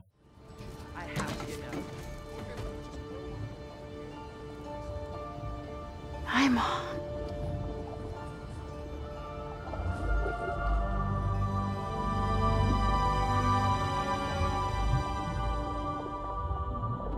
Maybe I'm just losing it out here, but I'm seeing real evidence of a systemic response on a global level. I can't. I won't use the term intelligence. It's it's um maybe awareness is a better word. Entire biosphere of Pandora is aware and capable of this cognitive response. Oh. E, Dobra, i przechodzimy do drugiego, e, drugiej sekwencji, e, którą ja sobie nazwałem takie pierwsze starcie, bo to będzie Mhm. takie pierwsze zderzenie właśnie tych naszych złoli z rodziną Jake'a Sali. Zaczyna się to mniej więcej od tego, że pułkownik i te jego złe awatary przylatują do bazy ludzi, co ja osobiście jak to oglądałem się zastanawiałem, to gdzie oni byli wcześniej. Mhm. E, skoro jakby wtedy jak zostali wskrzeszeni, to gdzieś musieli być, też podejrzewam, że w jakiejś bazie, a tutaj nagle przylatują do bazy ludzi, więc no, no. I mamy wprowadzoną generał Ardmore, to graną przez, to, to tutaj muszę powiedzieć, bo jestem świeżo po obejrzeniu Sopranos Mhm. i dopiero teraz przy oglądaniu za drugim razem e, tego, tego filmu, e, to się zorientowałem, że właśnie tą generał Ardmore e, gra Eddie Falco, czyli aktorka, która grała żonę Tonego Soprano. No i tak, i mamy tutaj wprowadzenie takiego wątku, który pojawia się tylko raz, a później w sumie znika, czyli generał Ardmore mówi temu pułkownikowi, no, że Ziemia umiera, Mhm. Em, i że przylecieliśmy tutaj dlatego, bo musimy skolonizować Pandorę, żeby ocalić ludzkość. Tak, no tutaj właśnie też jest, widać ten problem, także za dużo celów jest w tym filmie, bo najpierw mamy zabić Jake'a, teraz Tak. mamy zasiedlić Pandorę, potem jeszcze mamy zdobywać tą Amritę, czyli ten y, lek na śmierć, prawda, Tak. na, na, sta- na starość. Mhm. Y, więc i, i, bohater, i bohaterowie nie mają celu i źli rozumieni jako, prawda, ogół złych nie Mhm. mają takiego ściśle sprecyzowane- sprecyzowanego celu, w odróżnieniu od pierwszego filmu, gdzie to było Tak. fajnie, klarownie pokazane. Tak, i pod tym kątem, tak, można właśnie wiele mówić o scenariuszach, które są Często jest takie właśnie myślenie osób, które no mam wrażenie osób, które się nie zajmują scenariopisarstwem albo w ogóle pisaniem e, takiej historii, że e, jeżeli coś jest proste, to znaczy, że jest słabe. Mhm. A ja uważam właśnie, że nawet tak prosta e, historia jak w Awatarze jedynce, to naprawdę trzeba mieć łeb na karku i naprawdę dużo musieli kombinować, żeby ona wydawała się taka, żeby ona taka była, żeby, bo, bo tam jednak, mimo że ona jest prosta i te cele, ale właśnie o to chodzi, że ona jest prosta, ale wszystko jest jasne, wszystko rozumiemy i trzyma w napięciu wtedy, kiedy powinno trzymać w napięciu. Przejmujemy się Mhm. tymi bohaterami, myślę. Tak, i nie jesteśmy no. wytrącani właśnie przez takie pytania, które sobie zadajemy, tak? A skąd się wziął Spider? A dlaczego ci ludzie tu przylecieli? A co oni robili przez ten rok? A dlaczego ta baza? Tak? Mhm. W pierwszym awatarze, no oczywiście można się było gdzieś tam, gdzieś tam przyczepiać, ale mam wrażenie, że było tego znacznie, znacznie mniej. Tak. Dobra, przyspieszymy trochę w tej drugiej Mhm. sekwencji, bo patrzę, już gadamy 20 Tak. minut tutaj o, o, o ten, więc tak wychodzi mniej więcej 20 minut na sekwencję. Postaramy się trochę się przyspieszyć. E, tak, no więc dalej mamy właśnie wprowadzenie, znaczy dalej mamy pytania, gdzie się ukrywa Jake Sully. Dowiadujemy się, że w tych górach Alleluja. E, Pułkownik i jego awatary wtedy właśnie przylatują do tych lewitujących gór Alleluja, do dżungli. No i okazuje się, że zupełnym przypadkiem w pobliżu bawią się dzieci Jake'a. Tak, zupełnym i przypadkiem. Spider, tak, więc y, no tak, no i to jest wszystko logiczne. E, Tak, jeszcze zupełnym przypadkiem jest tam Spider, który się okazuje wtedy właśnie chyba synem Kłolicza, prawda? Tak, tak, no chwilę później. Więc e, no mamy tutaj sceny, że ci ludzie z Walla się skradają, Spider e, tutaj i Kiri chodzą znaj- i z tymi dzieciakami znajdują ślady stóp tych złych awatarów, więc oczywiście e, postanawiają, że będą iść dalej. Pułkownik znajduje swój szkielet z poprzedniego życia, z tej sceny na koniec, tam pod koniec pierwszego awatara właśnie, jak jest ta ostateczna bitwa. Tu jest też I- taka fajna scena, gdzie on miażdży tę czaszkę i to jest z jednej strony nawiązanie takie trochę do Hamleta, prawda, Mhm. Szekspira, że nie będzie się jak Hamlet zastanawiał, a z drugiej strony mi się skojarzyło z Terminatorem, którym e, chyba pierwszą częścią, tak, czy drugą, No. gdzie właśnie jest to miażdżenie czaszki przez, przez, przez, przez czołg. Tak, tak. To, wiesz co, to jest właśnie taki efekt, ale tak, to jest właśnie fajne, efekciarskie, ale jakby tak się zastanowić głębiej, to po co ten pułkownik w ogóle przyjeżdża do tego miejsca, żeby znaleźć ten swój szkielet? Tak, no tu jest... Znaczy z punktu widzenia może takiego, wiesz, że jeżeli on ma swoją świadomość, ma swoje uczucia i on w sumie się czuje jakby był tym e, pułkownikiem Mhm. Że jakby on nie jest nim formalnie, ale się czuje jak on, więc jakby potrzebuje takiego potwierdzenia i tak dalej. Ale to, że akurat w tym miejscu, gdzie oni są, jeszcze są te góry Aleluja jeszcze tutaj niedaleko bawią się te dzieciaki, no to to już jest taki zbieg Tak. okoliczności, że tak chyba nie powinno się pisać. I później mamy właśnie, że dzieciaki no, orientują się, zauważają e, tych złoli, e, kontaktują się z Jake'iem, z ojcem, zdają raport, e, mówią co się dzieje. Jake no, każe im po cichu wracać i ruszają razem z Netejamem em, i z Neytiri, e, ruszają do nich, żeby im pomóc. Ale oczywiście dzieciaki chwilę później wpadają w pułapkę pułkownika, więc ja tutaj miałem taką rozkminę, że skoro Jake wie, znaczy on jeszcze nie wie, że tam jest ten Quaritch, Mhm. tak? Ale wie, że to są ludzie, wie, że tam są jego dzieci. To czemu on le, leci w trójkę, jak ma cały klan? On No powinien tam zrobić zmasowany No atak, całą, przynajmniej jakiś, wiesz, batalion wziąć, tam polecieć. Em, Przede wszystkim powinien to wcześniej zrobić, jak oni lądowali. no, no właśnie, no więc. Ale okej, dobra. I, em, no i właśnie dzieciaki wpadają w pułapkę, pułkownik szybko rozpoznaje dzieci Jake'a. em, rozpoznaje też bardzo szybko swojego syna Spidera, co w sumie ja się zastanawiałem, jak, jak to w ogóle możliwe, bo mają inne nazwiska w tym filmie. E, tak, ale to jest właśnie, to jest, No. e, doczytałam to, e, bo on podaje, nazwi- on podaje nazwisko swojej matki, tam Mhm. e, jakieś tam Socorro okej. e, i to jest ta kobieta, z którą Kualicz, prawda, tam powiedzmy, nie wiem, romansował Okej, no dobra. wcześniej, więc domyślam się, że to po tym poznał. Dobrze, no to znowu nie czytałem komiksu, więc. Tak, ja też nie czytałam komiksu, ale to jest jakaś, jest jakaś wiki awatara i to akurat tam, No. jak, jak właśnie doszukiwałam się, kto jest ojcem Spidera, to tam to było wyjaśnione. Okej. I tam jeszcze pojawia się takie śmieszne zdanie, ja aż sobie je zapisałem. Dzieci nie wsadza się do kapsuł. I to jest też jakby taki, takie słowo klucz, bo jak właśnie na początku było tłumaczone, był wprowadzony Spider, no to wyjaśniono, dlaczego Spider później z jego matką i tak dalej, e, jak wszyscy ludzie wracali na Ziemię, dlaczego on nie wrócił też na Ziemię? Mhm. No dlaczego? Bo dzieci nie wsadza się do No kapsuł. tak, no, I, I bo ta hibernacja, czy, czy to jak oni tam kryo... krykomory. Tak, ty mają te kryokomory, kryostaza, u nich to się nazywa, ta Mhm. ich hibernacja, że to nie działa na dzieci. Em, no nie wiem, pewnie tak jak z lataniem. No ale patrz, niemowlaki mogą latać samolotami, ale no, więc to sobie tak wyjaśnili, no i dlatego mamy Tarzana, Spidera Mhm. e, u Navi. Tutaj właśnie no, zbliżamy się do e, pierwszego punktu zwrotnego.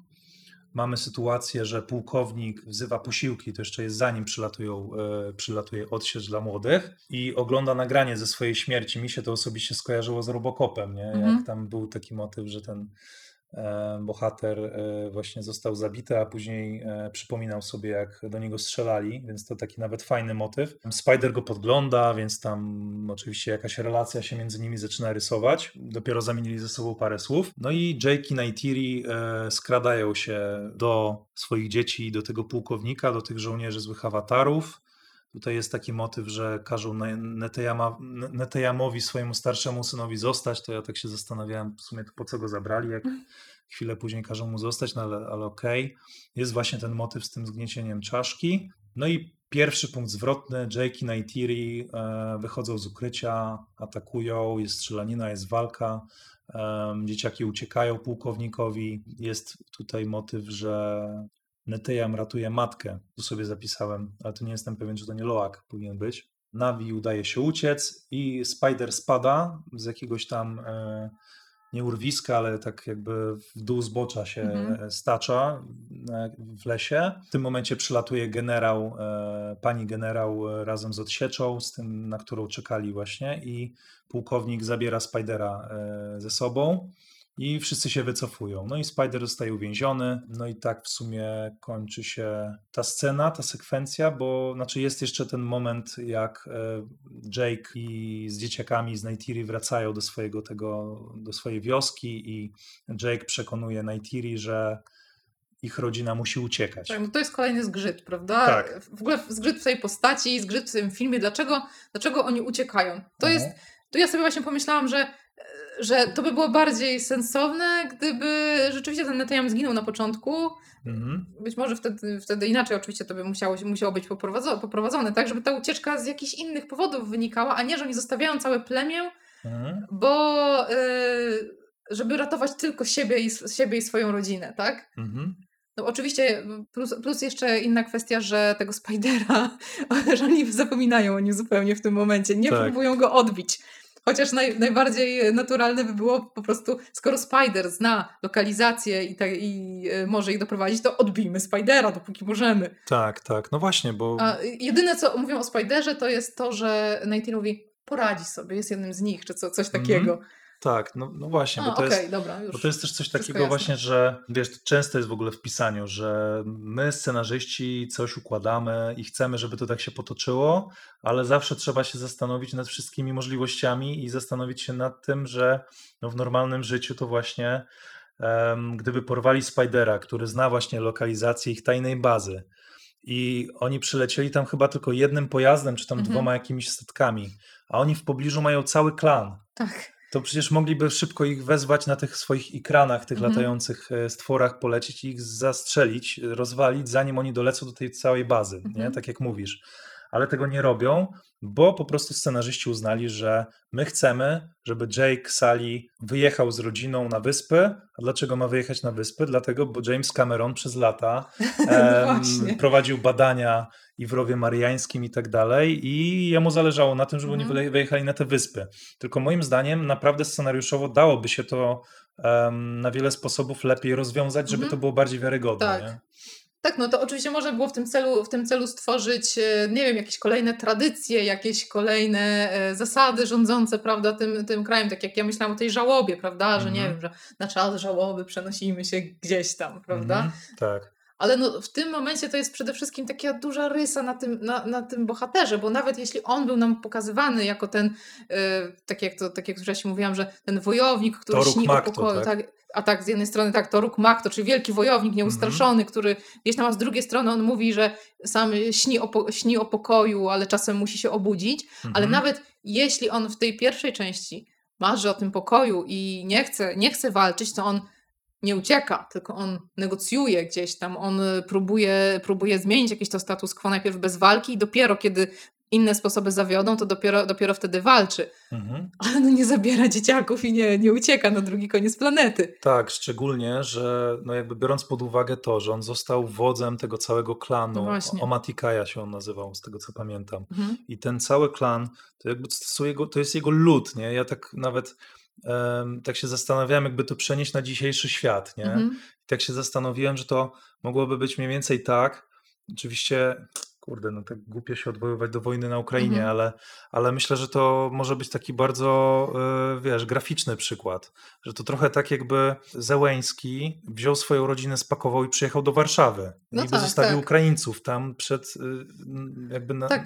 Rosjanom, tak? I, Tak, no tym bardziej, że powiedzmy też Jake y, gdzieś tam w, u tych y, Metkaina, prawda, Mhm. nad oceanem mógłby tworzyć jakiś rząd emigracyjny tak, czy coś, y, co by, co by, prawda, pewnie każdy gdzieś tam prezydent uciekający zrobił. mhm. A on nic, on po prostu bierze dzieciaki i ucieka i Tak. łowi ryby. I, i, I jakby wiesz, w ogóle olewa ten klan. Mhm. I tam jest taka scena właśnie, że to Neytiri mu mówi, że nie możemy, że to są nasi ludzie No i tak dalej. A przecież dla nich, dla Navi, no to ten ich lud to jest wszystko, tak? Mhm. A oni tutaj już jakby, e, Jake dochodzi do wniosku, no że nie, chrzanić klan, rodzina jest ważniejsza, Tak. nie? Rodzina jest najważniejsza, wyjeżdżamy, wyjeżdżamy na wyspę, a to, czy w ogóle jakby nie myślą o tym w tej sytuacji, że przecież ludzie mogą tu przyjść i nie, nie, nie, nie do końca muszą im uwierzyć, że oni wyjechali, więc mogą ich Tak. zaatakować. Tak, że Jake może mieć na sumieniu y, może nie swoje dzieci, ale swoich przyjaciół, tak? No, tam minęło kilkanaście lat, więc on tam się ze wszystkim przecież zżył, tak? Patrzył Tak. jak dzieci dorastają, jak Mhm. yy, no, nawiązywał jakieś, jakieś przyjaźnie. No Neytiri też ma tam jakąś rodzinę, więc no, to jest wszystko no, takie patykiem po wodzie pisane, prawda? Tak, no. Dobrze, przechodzimy do drugiego aktu. Mhm. Drugi akt, e, czyli też trzecia sekwencja w, tym, e, w takiej strukturze ośmiosekwencyjnej. No i to jest właśnie, że no zaczyna się od tego, że mamy skanowanie mózgu Spidera, który został złapany przez tych e, ludzi, naukowców, gdzie jest Jake Sully, gdzie on się ukrywa. E, Pułkownik po swojemu próbuje go przykabacić. I właśnie tutaj też jest rozwój tej relacji, ojciec-syn i też na Spider więcej się dowiaduje o tym, o tym właśnie awatarze, o tym ojcu, pułkowniku.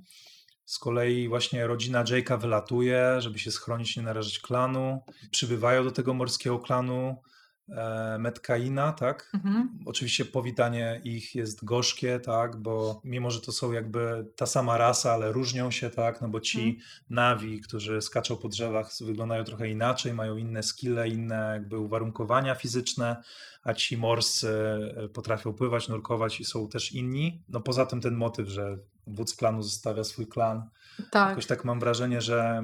Tak, no mam nawet- wrażenie, że na początku tutaj trochę było to wprowadzone, że ci wodzowie, właśnie, bo poznajemy tych przywódców Tonowari i Ronald grana przez y, Kate Winslet, że na początku trochę tak widać u nich taki, jakby wiesz, że kurde, co oni robią? Swój klan zostawili, tu przyjechali i na nas chcą ściągnąć tych ludzi, a później przez resztę filmu oni o tym zapominają, Tak. nie? No ale prosimy was o uturu. Tam, Tak, o, uturu, o azyl. właśnie, A, okej, dobra. To... Dajcie nam azyl e, i już więcej pytań nie zadają. Mhm. Poznajemy też córkę Ronal i Tonowari, e, Cireję, no, która od początku widać, że jest zauroczona nimi wszystkimi, a w szczególności chyba Loakiem, tak samo Loak nią. No jest to taki moralny zgrzyt moim zdaniem, że Jake Sully właśnie dochodzi do wniosku, że przylecimy tutaj, żeby ratować nasz klan i naszą rodzinę, ale narazimy przy okazji ten inny klan. Niby było coś takiego właśnie tam mówione, że jak oni lecieli, bo oni tutaj, tu warto wspomnieć, bo to jest ważne, później fabularnie będzie ważne, że oni nie przylatują tutaj żadnym śmigłowcem ani żadnym pojazdem mechanicznym, tylko przylatują na ekranach, co jak oni tam tłumaczyli w którymś momencie, że dzięki temu mogą zniknąć bez śladu, że ich nie namierzą. Mhm. Tutaj też trochę mamy No. taki, e, na początku tej sekwencji, taki trochę inny film, bo tak e, tutaj takie e, sceny skierowane bardziej do tej nastoletniej publiczności, tak? Czyli takie Mhm. motywy trochę jak właśnie w tym film, filmach dla nastolatków, że tu mamy jeden, e, prawda, jakiś taki bully e, i jego, jego przyboczni, nie? Tak, tak. Fajne, to jest jakaś fajna, fajna dziewczyna, widać, widać te role takie nastoletnie, prawda, ten jest Mhm. outsiderem, ta jest, Kiri jest taką, jest taką marzycielką, no to Mhm. myślę, że ta, prawda, nastoletnia publiczność, no to zaraz tam swoje jakieś, prawda, awatary odnajdzie. Tak. Y, No i to jest, to jest wydaje mi się fajne, no też mamy, te- też mamy y, dwie silne, dwie, dwie silne kobiety, tak, czyli Neytiri i... y, Ronald. Tak, i, Ron, i Ronald. No i wydaje mi się, że tutaj w tym momencie to się ta akcja, kiedy ta akcja się trochę zmienia w ten film przyrodniczy, to tak wizualnie to ten film jest, mi się chyba najbardziej, najbardziej podobał w tym Mhm. momencie. Tak, wizualnie, ale też e, to jest to, co Blake Snyder nazywał siebie w tym swoim, e, w swojej takiej strukturze zabawa. Tak, Tak, gry i zabawy. Tak, gry i zabawy, że to jest ten moment, Mhm. gdzie właśnie minął ten pierwszy punkt zwrotny, te wszystkie takie stresujące sprawy na razie odchodzą do lamusa i Oddech em, bierzemy. em, bierzemy oddech i właśnie mają właśnie ten pierwszy raz pod wodą, e, nurkują sobie razem z innymi Mhm. dzieciakami, z innymi stworzeniami, uczą się i to jest właśnie też e, sekwencja, w której em, oni się uczą pływać, próbują się dostosować, próbują dorównać tym e, Mhm. lepszym. Tak, bo tutaj Jake lepiej, znowu no. jest tą, e, tutaj akurat dobra metafora, że jest tą rybką wyciągniętą z wody, prawda? Tak, tak, znowu tak. kolejny raz w kolejnym filmie, Mhm. że już nabył pewne umiejętności, ale musi nabywać, musi nabywać kolejne i poznaje zupełnie nową kulturę, zupełnie nowe e, zasady. Tak, a w międzyczasie pułkownik razem ze swoją ekipą i pojmanym Spiderem ruszają szukać Jake'a. Mhm. No i przychodzą do dżungli. Tu jest taka śmieszna scena, w której oni tam stoją w tej dżungli. I to jest scena, w której właśnie pułkownik mówi, że, że Jake się gdzieś zaszył i musimy go znaleźć. I tutaj Cameron, Cameron chyba postarał taką, według mnie, nielogiczność e, przykryć humorem i tutaj powiedział właśnie, że od teraz musimy myśleć jak Navi. No jest ten, e, te przekomarzanie się ze Spiderem, który się Tak. nabija z tego, w jaki sposób on mówi w języku Mhm. Navi. Em, a tutaj tak naprawdę, moim zdaniem, no, dzieje się taka nielogiczność, że e, Jake razem ze swoją rodziną wyfrunął z gniazda, zostawił całe swoje plemię, cały swój klan, a pułkownik tak jakby przyjechał do dżungli i nie, nie jest Mhm. pokazane w ogóle, czy on zapukał tam do tego klanu, czy on e, przyszedł tam do ich wioski. Nie ma tego pokazanego, tylko po prostu jest już sytuacja, pokazujemy moment, w którym pułkownik stwierdza, że musimy ich szukać, że oni gdzieś są, nie ma ich tutaj. Mhm. Ale jeszcze też co, to, co fajne jest w tej sekwencji, to jest to takie, że Quaritch powtarza tą drogę Jake'a z poprzedniego filmu, prawda? Że on Mhm. dosiada tego ikrama, że mamy Tak. takie trochę odwrócony save the cat, powiedzmy, Mhm. że my po prostu my chcemy, żeby ten Quaritch spadł, żeby sobie ten głupi ryj rozwalił, nie? No, E, ale on dosiada, to dosiada tego ikrama Tak. i zyskuje tym szacunek Spidera, tak? I, e, i trochę wchodzi w buty Jake'a właśnie z Mhm. e, Awatara jedynki. Tak, tak, tak. I też no. widzimy ten taki, mamy ten też montażem to ugrane, także jedni i drudzy się uczą tych nowych umiejętności, Tak, me, to- mają mentorów. Tak, to, to, to, to przyznaję, że to mi się bardzo też podobało w ogóle cała ta, pod tym kątem ta sekwencja, jakby abstrahując od tych nielogiczności, bo ja tutaj, żeby Mhm. y, słuchacze nie pomyśleli, że ja ten film tak, tak y, go cisnę i tak nim gardzę.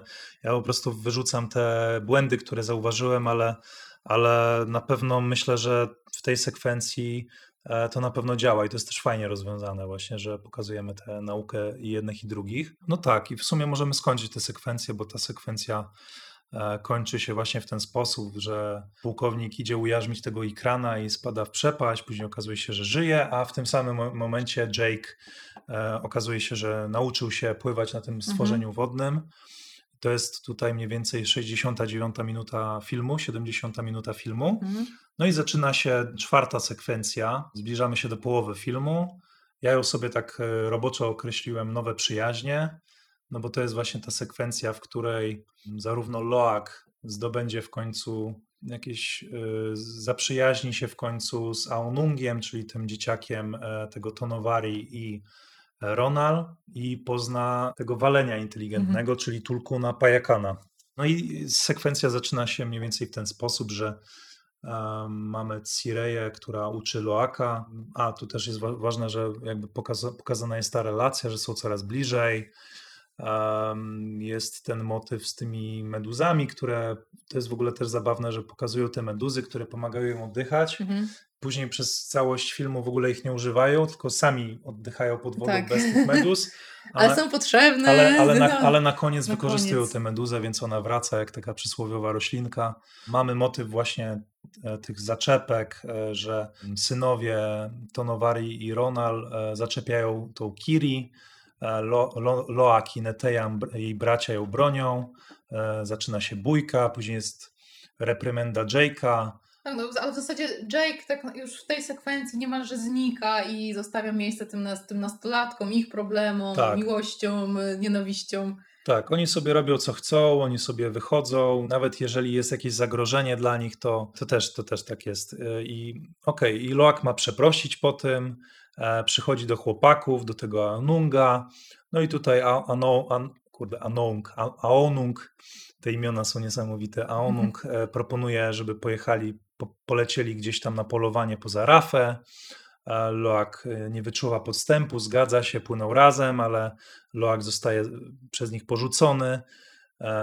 Tutaj mamy taką dość e, widowiskową scenę, kiedy atakuje Loaka rekin, w cudzysłowie rekin, bo to nie jest do końca rekin. Loak ucieka i zostaje uratowany przez właśnie tego tulkuna, wyrzutka e, przez Pajakana, e, który zaczyna się od tego, no, że ma jakąś strzałę w płetwie, więc w domyśle, że był chyba przez jakichś tych wielorybników Mhm. ścigany i udało mu się uciec.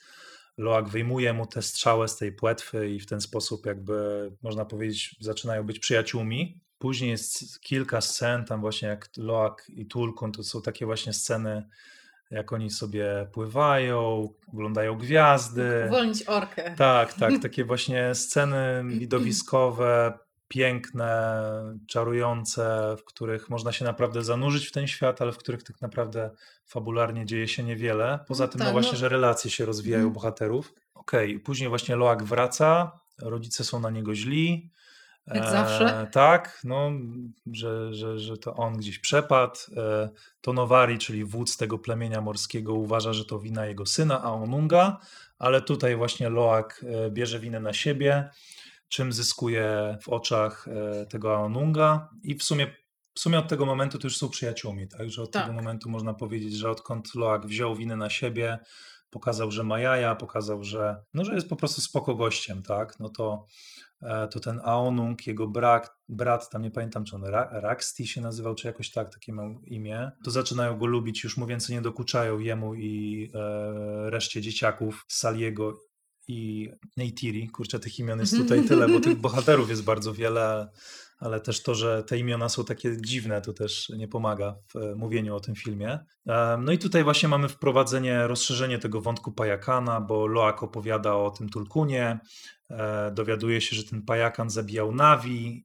Tak w ogóle ten wątek- ludzi, że jest wyrzutkiem, tak? No. W ogóle mi się wydaje, ten wątek Pajakana i tego jego rea- relacji z Loakiem to jest Mhm. najlepiej napisany wątek w tym filmie. Mhm. że y, cała ta, ta, ta filozofia tych tulkunów, które, to czym jest, dla nich, czym jest dla nich zabójstwo, to, to jest takie, w zasadzie to są takie jedyne rzeczy w tym filmie, które są takie gdzieś nieoczywiste, takie, Mhm. takie zniuansowane i y, to, to jak prawda ten Loak w tym, w tym tulkunie szuka brata, którego nie miał w tym Netejamie, który no, niby jest, ale w, Tak. zasadzie, jak, w zasadzie jakby go nie było, tutaj znowu będę mówić, że, le, że Moim zdaniem on nie żyje od początku filmu No. i, i tutaj po prostu tulku, y, Loak szuka sobie w Tulkunie po prostu tego utraconego brata. Bardzo możliwe, no. Mhm. Ale to jest, to, to mi się wydaje, tutaj, tutaj nie, ma, nie ma żadnych fałszywych nut w tym, w tym scenariuszu pod tym, pod tym względem.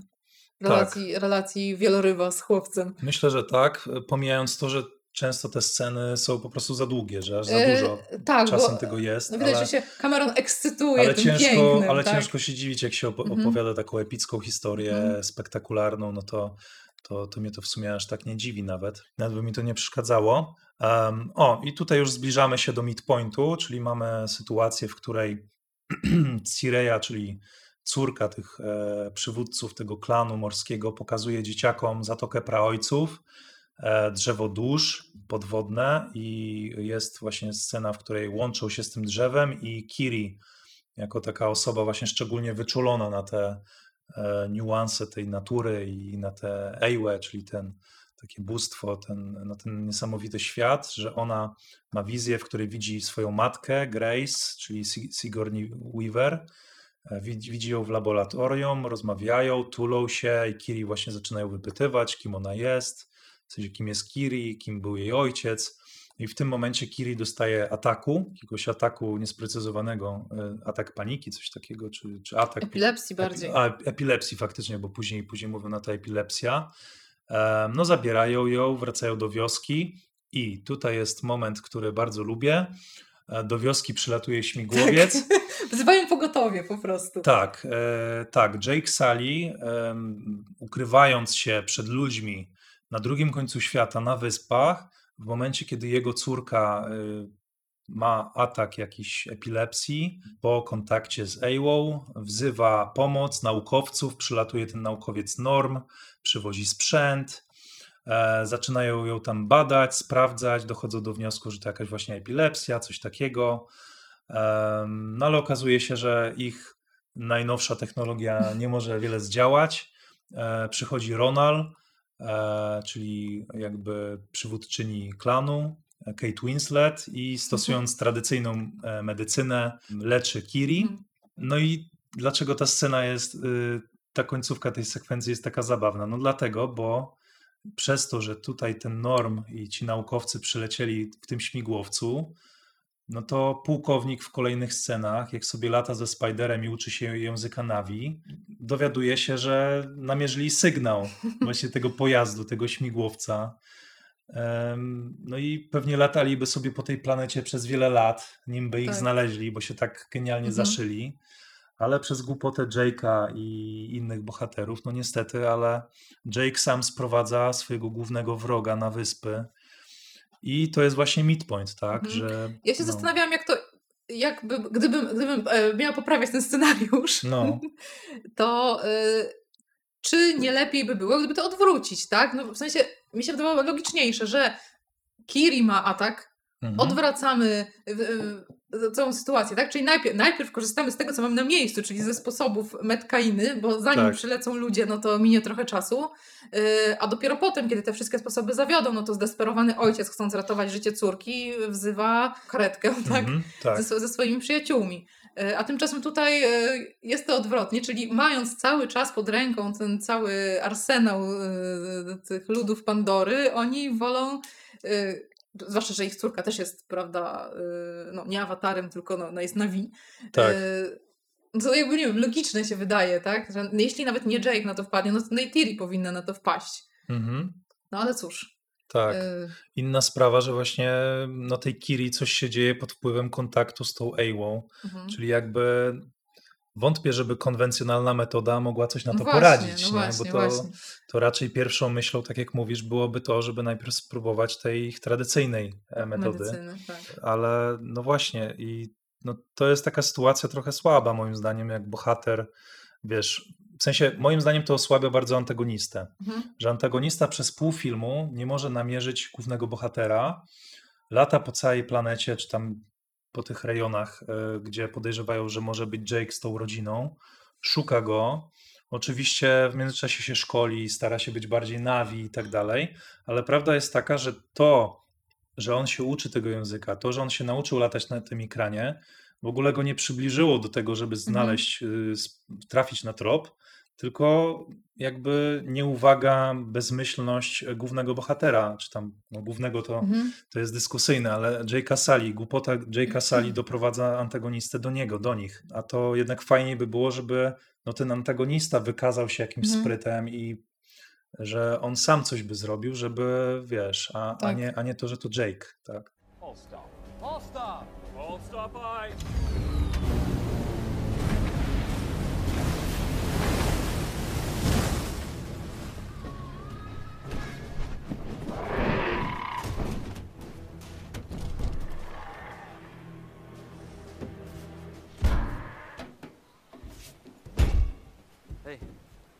You Scoresby? Uh-huh. Are you the asshole who's commandeering my ship? That would be me. Okej, no i zaczynamy drugą połowę drugiego aktu. Piąta sekwencja. Ją sobie tak e, w skrócie opisałem palenie wiosek i tulkuni.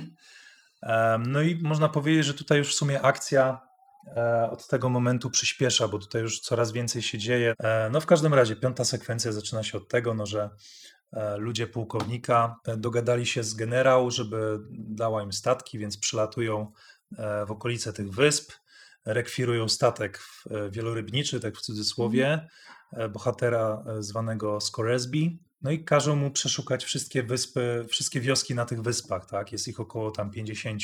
W tym samym momencie okazuje się, że do tej wioski e, tych e, Metikaja przybywają tulkuni, e, czyli te inteligentne walenie, wieloryby. No i to jest takie w sumie wprowadzenie też tych istot poza, poza właśnie tym e, pajakanem, tak? Ale jest, mamy pokazane pierwszy raz te stado, te, te, te ławice czy stado, całą, całą jakby Mhm. wiesz, rodzinę tych, e, tych, tych tulkunów, którzy przy, przypływają tam do nich, żeby się przywitać.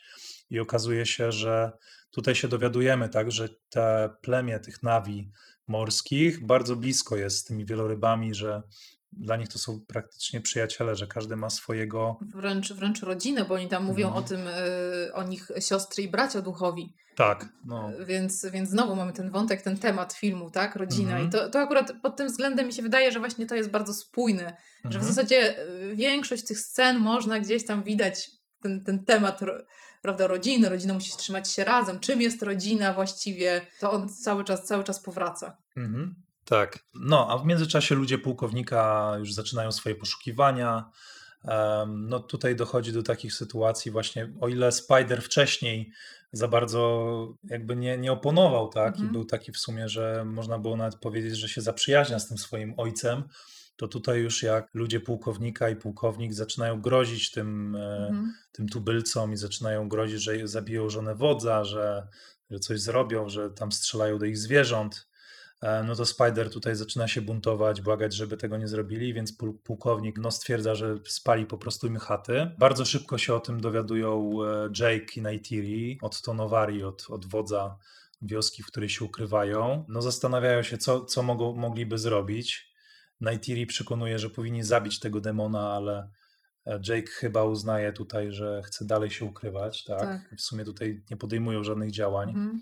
No co moim zdaniem też jest takie właśnie, wiesz, moralnie takie Mhm. nie do końca Tak, z fajne. jednej strony jakby osłabia bohatera jako, jako protagonistę potencjalnego, Tak, y, a z drugiej strony no, jako, jako też jako człowieka, prawda? W sensie tak, no, mniejszą sympatię jednak do niego, do niego czujemy. No bo nawet jeśli on chce chronić tę rodzinę, no to y, wiadomo, że może w życiu może by tak było, tak? Ale w filmie to zupełnie inaczej wygląda. W tak. filmie bohater powinien działać, Mhm. No a nie tak, się ukrywać. tak, a on tutaj cały czas się ukrywa i jakby i w sumie jest tylko reaktywny, nie jest aktywny. No w międzyczasie pułkownik dalej szuka, przytrząsa kolejne wioski e, i w końcu pułkownik dochodzi do wniosku, pułkownik Quaritch, że trzeba zmienić taktykę, że trzeba po prostu tego Jake'a wywabić, no bo ten Jake jest tak nieczuły na cierpienia tych wszystkich Tak. biednych nawi w tych wioskach, no że trzeba go wywabić. No w jaki sposób można go wywabić? No, skoro są tak związani, i to jest też zabawne, że są tak związani z tymi wielorybami i tulkunami, że spalimy wam wszystkie wioski waszych, e, waszych sąsiadów, Jake zostanie tam na miejscu. Ale jak będziemy polować na tulkuny, to wtedy wszyscy wy, wy, wyjdą Mhm. do nas, tak? Więc trochę tak, trochę tak jest w tym filmie. E, W międzyczasie mamy też więź Loaka em, i Pajakana, e, wieloryba, że ona się rozwija. Loak coraz więcej dowiaduje się o tej historii. Jest tam taka dość fajna, no myś- myślę nawet, że bardzo fajna scena, że Pajakan w pewnym momencie zaprasza chłopaka do swojej paszczy. Jak do swojego wnętrza. Tak, do swojego wnętrza i tam on, Loak, łączy się z nim, e, zostaje uwięziony, więc jest taka chwila grozy. No trochę takie sztuczne podbicie napięcia, Mhm. ale w fajny sposób myślę to, to, to działa tutaj. I Loak łączy się z Pajakanem, ma wizję i widzi właśnie jak Pajakan broni się przed ludźmi, widzi jak, e, no jak doszło do tego wszystkiego, jak e, ten tul, Tulkun, ten wieloryb został wygnany. Oczywiście dość szybko o tym dowiadują się wodzowie tego morskiego plemienia, że Loak zbratał się z wygnańcem. E, Tam dochodzi do kłótni właśnie, że, że Tonowari, ten wódz, mówi, że Tulkunowie zabronili zabijać, a Pajakan złamał te prawo i zabił. Loak tłumaczy, że w wizji widział, że tak naprawdę to temu Pajakanowi to ludzie zabili matkę i że on tak naprawdę tylko bronił tych Navi. I tutaj powraca mój, Mhm. u- moja ulubiona teoria o śmierci Neteyama, No, bo on mówi coś takiego, Loak, czy jeżeli ktoś ma na sumieniu czyjąś śmierć, nawet niechcący, to czy ma płacić za to do końca życia?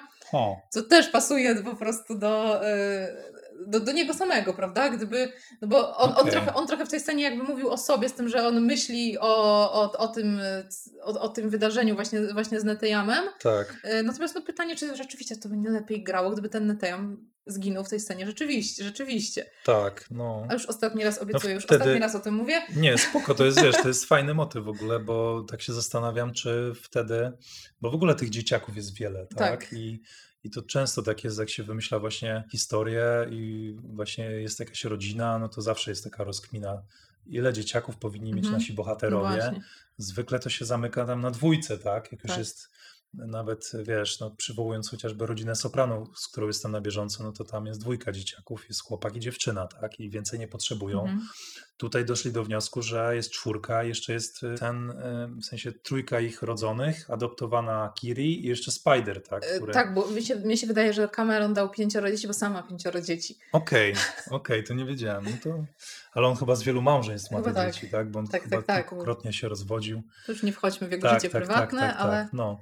Ale w każdym razie mamy tę sytuację, że ludzie namierzają te tulkuny, no bo stwierdzają, że e, muszą wywabić Jake'a, więc e, atakują matkę, powiedzmy, tych tulkunów, bo tam akurat, akurat namierzają większego tulkuna z małymi, z małymi tulkunami i e, no, zabijają tę matkę, na co Spider pa- patrzy z wielkim trudem. No i w, e, ja tutaj już sobie zapisałem, że to jest taki punkt zwrotny tej sekwencji, że tutaj zapisuje się e, i tutaj zaczyna się szósta sekwencja. A też tu się nagle dowiadujemy, że cholera, oni mają lek na śmierć na tej Tak, planecie, tak, że jeszcze jest dodatkowy cel, czyli szukanie tej Amrity, czyli No właśnie. tutaj dopiero pierwszy raz o niej słyszymy, jeśli ja się, jeśli tak, się nie mylę. tak, w ogóle wcześniej o tym nie było. A to jest dość ważne to, jest, to jest scena, w której właśnie ludzie wjeżdżają do wnętrza tego zabitego tulkuna, wiercają się w czaszkę. No i tutaj ci naukowcy opowiadają e, i pułkownikowi, i Spiderowi, jak to jest. E, Właśnie też do, dowiadujemy się przy okazji, że tulkuny są mądrzejsze, bardziej emocjonalne, uducho, uduchowione od ludzi. To akurat uważam, no, bardzo lubię ten motyw. Mhm, i, tak, i ja też. Zresztą bardzo- w ogóle te, te sceny te, tej, tej śmierci, tej matki, prawda, Tak, to to- są to takie bardzo najbardziej poruszające, no. poruszające. Tak, to, to, to na pewno. E, No w każdym razie wyciskają z czaszki tej e, matki, te, te, tej wielorybiej, e, te substancje o nazwie Amrita. To jest substancja, która według nich zatr- zatrzymuje proces e, starzenia i warta jest tam chyba, nie wiem, dziesiątki milionów Mhm. dolarów. Tutaj miałem taki zgrzyt oglądając tę scenę, że właśnie o ile Spider wcześniej patrzył na to, jak zabijają tę matkę wielorybią e, z trudem, to tutaj już tak wchodzi i tak w sumie się przygląda jak, takie, jak taki student w laboratorium, Mhm. nie? że tak jakby nic go nie przeraża w tym. Tak, ale... w ogóle ten motyw Spidera moim zdaniem jest trochę niewykorzystany. Oczywiście on pewnie będzie kontynuowany w kolejnych filmach, ale no aż się prosiło, żeby ten Spider, skoro on jest trochę takim tym właśnie Mowglim Tar Tarzanem, Mhm. to żeby on chociaż na chwilę przeszedł na stronę tych ludzi jednak, tak? Żeby też poznał ich rację. Bo on się niby gdzieś tam nawiązuje jakąś e, relację z tym Quaritchem, Mhm. ale on cały czas jest jednak po stronie tej swojej rodziny niebieskiej. No. Y, I ani na moment y, No właśnie, bo tu aż, właściwie- aż, aż się prosi o Tak. to po prostu, żeby pewnym momencie ludzie mu opowiedzieli, że słuchaj, nasza planeta umiera. Tak. Coś, co było wspomniane na początku i co Mhm. się pojawia w tym filmie Mhm. tylko raz i później nie jest w ogóle, nikt do tego nie wraca. Tak, możesz nam pomóc, tak? A ty jesteś przecież jednym z nas. Tak, e, no właśnie, kurde, ja się zastanawiam, czy to naprawdę jest tak, że to było i zostało wycięte, czy po prostu zapomnieli o tym, bo to tak wygląda. za, dużo, za dużo pomysłów. Albo było wątków- gdzieś w tych e, 800 stronach e, notatek. Tak, i, i kolejni scenarzyści, którzy to rozpisywali, to, to zapomnieli, a później Cameron zaakceptował, Tak. poszło do realizacji. No, no nie wiem, no nie, może się kiedyś o tego dowiemy. E, W każdym razie pułkownik tutaj mówi, żeby nie zatapiali tego wieloryba zabitego, no bo Navi muszą wiedzieć, że to nasza robota. Oczywiście Navi szybko znajdują tę martwą matkę.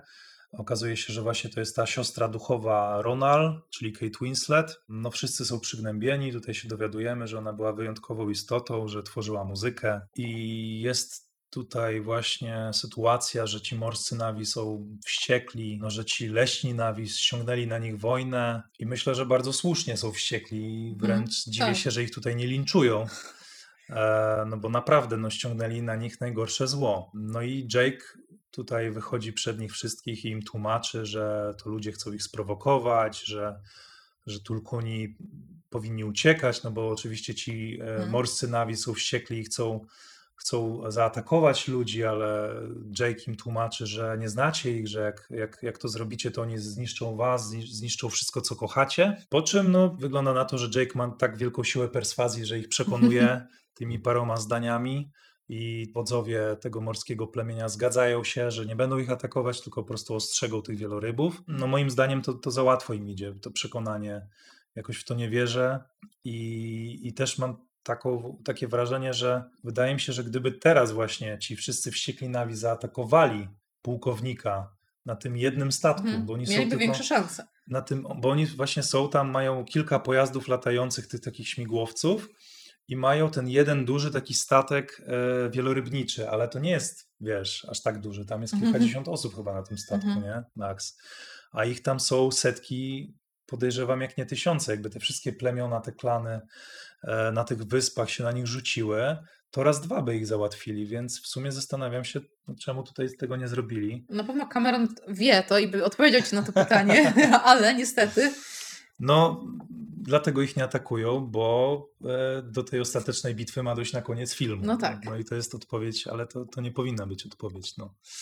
E, no właśnie, może ci ludzie po prostu powinni być jeszcze groźniejsi i wtedy byśmy uwierzyli w to, Mhm. że Jake ich ostrzega, ale nie do końca ci ludzie są Tak, no, tacy ale przynajmniej tutaj mamy w, tym, mamy w tej sekwencji e, wyraźne bardzo konflikty, tak? Mamy konflikt i e, Quarity Spider, i e, Jake kontra, prawda, ten Tonowa- Tonowari, i Tak. mamy konflikt wewnątrz rodziny, czyli Jake, Neteyam i, i Loak, Mhm. i między braćmi, więc tutaj naprawdę tutaj już jest te, te emocje są już tak napięte do, do, do, do granicy, że mam wrażenie, że tutaj e, też mniej zwracamy uwagę na te, na te takie właśnie zgrzyty fabularne, bo Tak, tak. emocjonalnie to jest gdzieś tam też, też e, tak roze, rozegrane na tych wysokich nutach. Mhm. Tak, tak.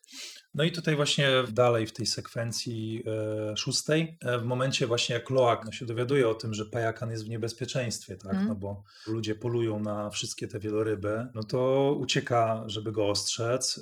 E, młodzi próbują go powstrzymać, ci jego kumple i rodzina, ale w końcu płyną z nim. Oczywiście, wiesz, tutaj, nie wiem, no trochę tak powiem, wiesz, no ciężko tutaj się nie śmiać z tego, jak e, główny, główny bohater, tak, czyli ten główny nasz e, wódz, tak, Jake Sally, jego głównym zadaniem w tym filmie jest pilnować jego rodziny, chronić jego dzieci, Tak. żeby nic im się nie stało. Ani razu mu się to nie udaje. I za każdym razem, jak Loak stwierdza, że chrzanie to jadę, to za każdym razem sobie wyjeżdża, robi co chce. Aż, aż mnie naprawdę dziwi, że e, Jake e, w ogóle nie pomyślał o tym, żeby za- załatwić jakieś straże, żeby coś, żeby ich jakoś zamknąć w jakimś areszcie domowym, takim w cudzysłowie, wiesz, cokolwiek. Mhm. The way of water has no beginning and no end. The sea is around you and in you.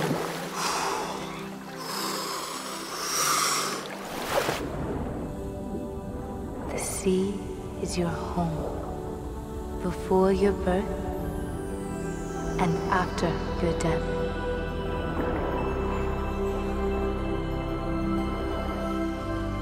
Our hearts beat in the womb of the world. Our breath burns in the shadows of the deep. The sea gives, and the sea takes. Water connects all things life to death darkness to light. I got it! You did it! No i mamy sytuację właśnie, że akurat w tym samym momencie, kiedy Loak e, znajduje Pajakana i okazuje się, że ma wbity nadajnik, to ludzie przez ten nadajnik na, namierzają tego Pajakana. Loak z innymi e, swoimi tymi przyjaciółmi, którzy próbują usunąć ten nadajnik, to taki wbity jakby taka strzała z Mhm. nadajnikiem, tak, coś takiego. No odzywają się do ojca, do, do Jake'a. E, na miejscu Jake'a to naprawdę byłbym wściekły. On chyba tam jest wściekły, ale, ale, ale nie wiem, czy wystarczająco. E, No i pułkownik, patrząc tam przez jakąś lornetkę czy coś takiego, właśnie zauważa, że o, no, na tym wielorybie są dzieci Saliego, mojego głównego wroga, wroga, więc atakują te dzieciaki. W międzyczasie dzieciakom udaje się wyjąć ten nadajnik. Młodzi Nawi, czyli ci nasi bohaterowie razem z wielorybem Pajakanem uciekają. E, udaje im się wyrzucić nadajnik, tak żeby ich zmylić, ludzi. No i tam jest cała jakby sekwencja takich scen, właśnie, że oni się ukrywają przed takimi tymi e, batyskafami podwodnymi, przed pułkownikiem. Jest tam moment, że chwilę grozy, także Tuk, czyli ta najmłodsza siostra ich spada z wierzchowca, Cireja prawie, zosta- prawie zostaje złapana, ale ratuje ją Loak, chowają się i tak dalej. Tam no, nie ma co nawet o tym wszystkim mówić, bo Mhm. tu po prostu dużo się dzieje. I uważam, że to są fajne Tak, no sceny. tak, żeby generalnie podsumować te sekwencje tutaj, e, No. to, to, i pu- i to, co się później dzieje, to, to, jest, to jest fajne, że yy, praktycznie, nie wiem, co pół minuty się zmienia to status quo, tak? Że raz Mhm. są górą ludzie, raz jest górą, e, raz są górą Navi, raz, są, raz jest Quaritch. Tu Mhm. Quaritch ma dzieci, dzieci uciekają y, i, i, tak, i tak dalej, prawda? I jakby Tak. cały czas, no ani na moment nie mamy czasu się zastanowić, bo, bo, cały, czas, bo cały czas się, prawda, te, te, te relacje, ta y, sytuacja zmienia. Tak, to, to jest fajne, to na pewno to trzeba przyznać, że James Cameron jak nikt inny właśnie potrafi w takie rzeczy. E, No chociaż właśnie późniejsze te motywy, które będą dalej w tym scenariuszu, w tym filmie, to że pułkownik co chwila łapie te dzieci, później one uciekają, później znowu je łapie, że to już jest takie aż do przesady moim Mhm, zdaniem tak. doprowadzone. Jak Że już nie można mieli... to było troszeczkę skrócić już- kosztem. Tak, że już albo już nie, nie mieli po prostu pomysłów, co tam się może jeszcze więcej wydarzyć, więc e, po prostu zaczęli powtarzać pomysły wcześniejsze. Ale właśnie tutaj e, no, zbliżamy się do drugiego punktu zwrotnego. Mamy moment, że no, dzieciaki zostają złapane w sieć. Najmłodszy Tuk i Cireja, czyli córka wodzów e, plemienia morskiego, są zabrani na statek, związani, e, Loak razem z nimi oraz Spider. Znaczy Spider tam jest z nimi wcześniej, ale zabierają go pod pokład, żeby się nie rzucał. No i w tym momencie właśnie przybywa armia Navi, która myślę, że powinna dużo wcześniej przybyć. Tak. Dlaczego teraz, kiedy dzieciaki porwane mogli wcześniej ich rozbić? Czyli można powiedzieć, że gdyby... Pada kawaleria po prostu. Tak, klasyczna. kawaleria, ale tutaj można powiedzieć, że gdyby wtedy nie posłuchali Jake'a, to- nie doszłoby do tej całej Mhm. sytuacji, tak? Gdyby od razu najechali z tą kawalerią e, na ludzi, to może by, no, nie było takich groźnych sytuacji, no ale nie byłoby wtedy pewnie tego całego trzeciego aktu, który zaraz tu będzie, więc, więc na pewno pod kątem widowiskowości tego filmu to lepiej, że tak Mhm. jest. E, No tak, więc Su- Sully, Jake Sully orientuje się, że tam są jego dzieciaki. Um, pułkownik grozi, że zabije Loaka, jeśli Jake nie odwoła swoich ludzi i nie przyjdzie sam. Jake, oczywiście, jak to bohater, zgadza się na takie poświęcenie, płynie do nich i w tym momencie spod wody jest taki mocny twist, wylatuje wściekły pajakan, wieloryb przyjaciel Loaka i atakuje ten statek, rzuca się po prostu na niego i... Że jednak kolejny raz Tak. złamał te swoje, te swoje zasady, tak, że nie zabijamy, zabijanie to jest e, prowokacja do kolejnego zabijania, Mhm. ale po prostu no, nawet, nawet już widać, że nawet już ten pokojowo nastawiony, prawda, Mhm. Tulkun już, już ma dosyć, tak, że ci ludzie, że to jest po prostu czys- czyste zło.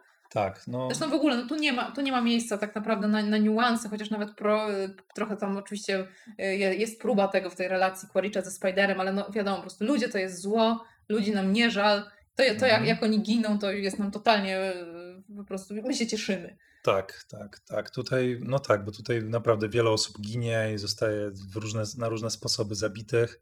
Tak, ten e, Scoresby Em. zdaje się, bo to też, to też jest gdzieś tam taki smaczek, tak, że on traci rękę, bo Tak, tam on wcześniej, y, prawda, obciął gdzieś tam poza, poza filmem, tak, odciął Pajakanowi płetwę, mhm. tak, i teraz on, on się, prawda, ze- zemścił się. Tak. No i w sumie, wiesz, to, to pewnie jeszcze o tym po- pogadamy trochę później, ale że ten film trochę ma taki wydźwięk antypacyfistyczny, nie? Że, E, Tak, to że jest, to jest trochę mhm. takie właśnie, że ten film jest y, trochę o tym, jak Mhm. osoba, która nie chce walczyć, w pewnym momencie jest zmuszona do tego, no, Mhm. żeby ratować siebie, swoją rodzinę i to robi.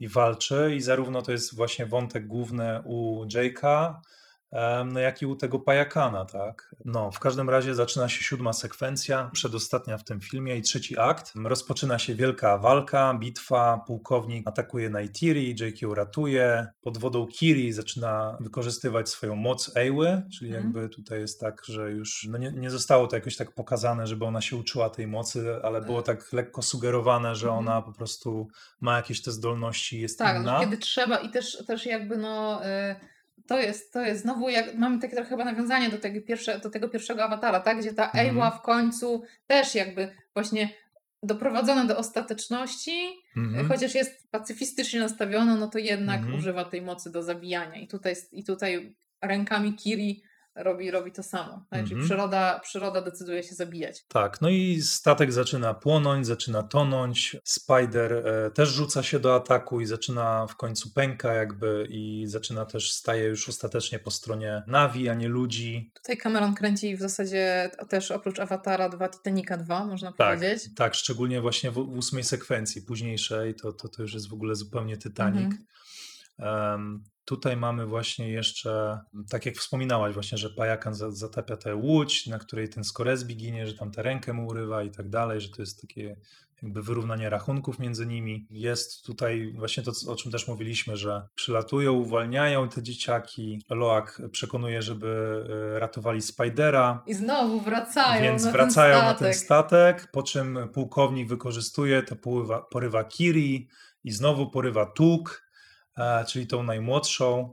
I nawet jest tam taki moment, że ona sama to komentuje, że mówi, kurde, serio, znowu mnie złapali, nie? I ja tak, tak miałem wrażenie właśnie, jak to oglądałem, że tak, że chyba w pewnym momencie producenci tak rzucili Cameronowi i innym scenarzystom, ale niech tu ktoś to przynajmniej skomentuje, że to jest dziwne, że to jest takie, żeby, Że o jedno żeby- porwanie za dużo. żeby wyjaśnić po prostu, że no tak wyszło, nie? I, i, i że taki przypadek, ale że to jest powtórzenie po prostu.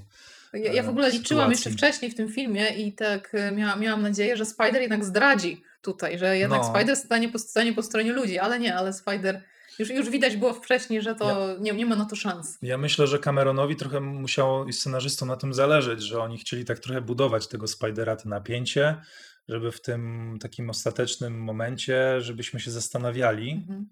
ale to chyba mu się nie udało. Tak, nie tak. udało im e, Wydaje mi się, albo, albo brakuje jakichś scen, gdzie będzie widać właśnie to, to, ta scena, o której mówiłeś, tak? Żeby powiedzieć Mhm. mu, jaka jest sytuacja Ziemi, że on może Ziemię uratować, czy coś Tak. w tym stylu. E, Żeby on się bardziej zżył z tymi ludźmi. Tak, z ludźmi, nie? nie tylko, nie tylko z Quaritchem, ale Tak. ogólnie, ze, ogólnie ze światem ludzi, z cywilizacją, bo on tak naprawdę jest, cały czas widać, że on jest tym outsiderem tam, że on, on należy do innego świata. Tak, jakoś wiesz, w trochę cieplejszych barwach przedstawić tę ludzkość, nie? No tak, bo bo tam nie, filmie... ma, nie ma tam żadnego, em, żadnej szarości, tylko czerni biel. Tylko naukowcy w tym filmie, co ciekawe, są w miarę Mhm. okej, tak? Że- Czyli nawet tam na tej łodzi jest ten naukowiec, e, taki już Garvin, a, doktor Garvin, tak?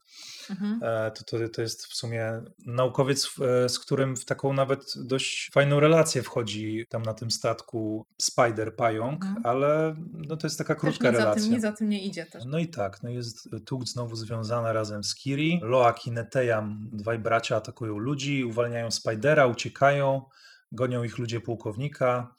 E, bohaterowie wskakują do wody i tutaj właśnie twist. Okazuje się, że Netejam jest ranny. W końcu Netejam umiera.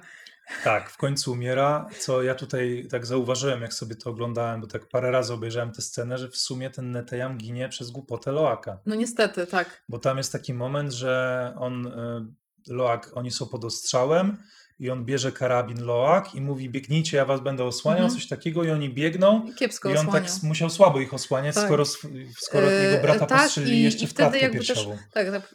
e, No. I wtedy też, e, wtedy, wtedy też jakby ta, to, to zdanie, które Loak wypowiada podczas tej kłótni o Pajakana, tak, że czy jeśli przeze mnie ktoś niechcący zginie, to muszę za to cierpieć do, do, końca życia, tak, no to on jakby wyprzedza trochę w takim razie tę tę sytuację. Mhm. Tak mówi, mówi o jakiejś, Tak. mówi o jakiejś przyszłości, więc to jest tutaj takie trochę też... e, Tak, że to znowu tak sugeruje Mhm. jakby, że ten Netejam chyba miał wcześniej. A ciekaw jestem, jeżeli tak naprawdę było, że ten Netejam jednak ginął na początku, kto ginął tutaj? No bo No ktoś tak. musiał zginąć, nie? No to rodzeństwo było dość spore. No Mhm. może, może Tuk albo Kiri. Kiri wydaje mi się, że nie, Mhm. bo oni mają jednak pomysł. Możliwe, że tuk.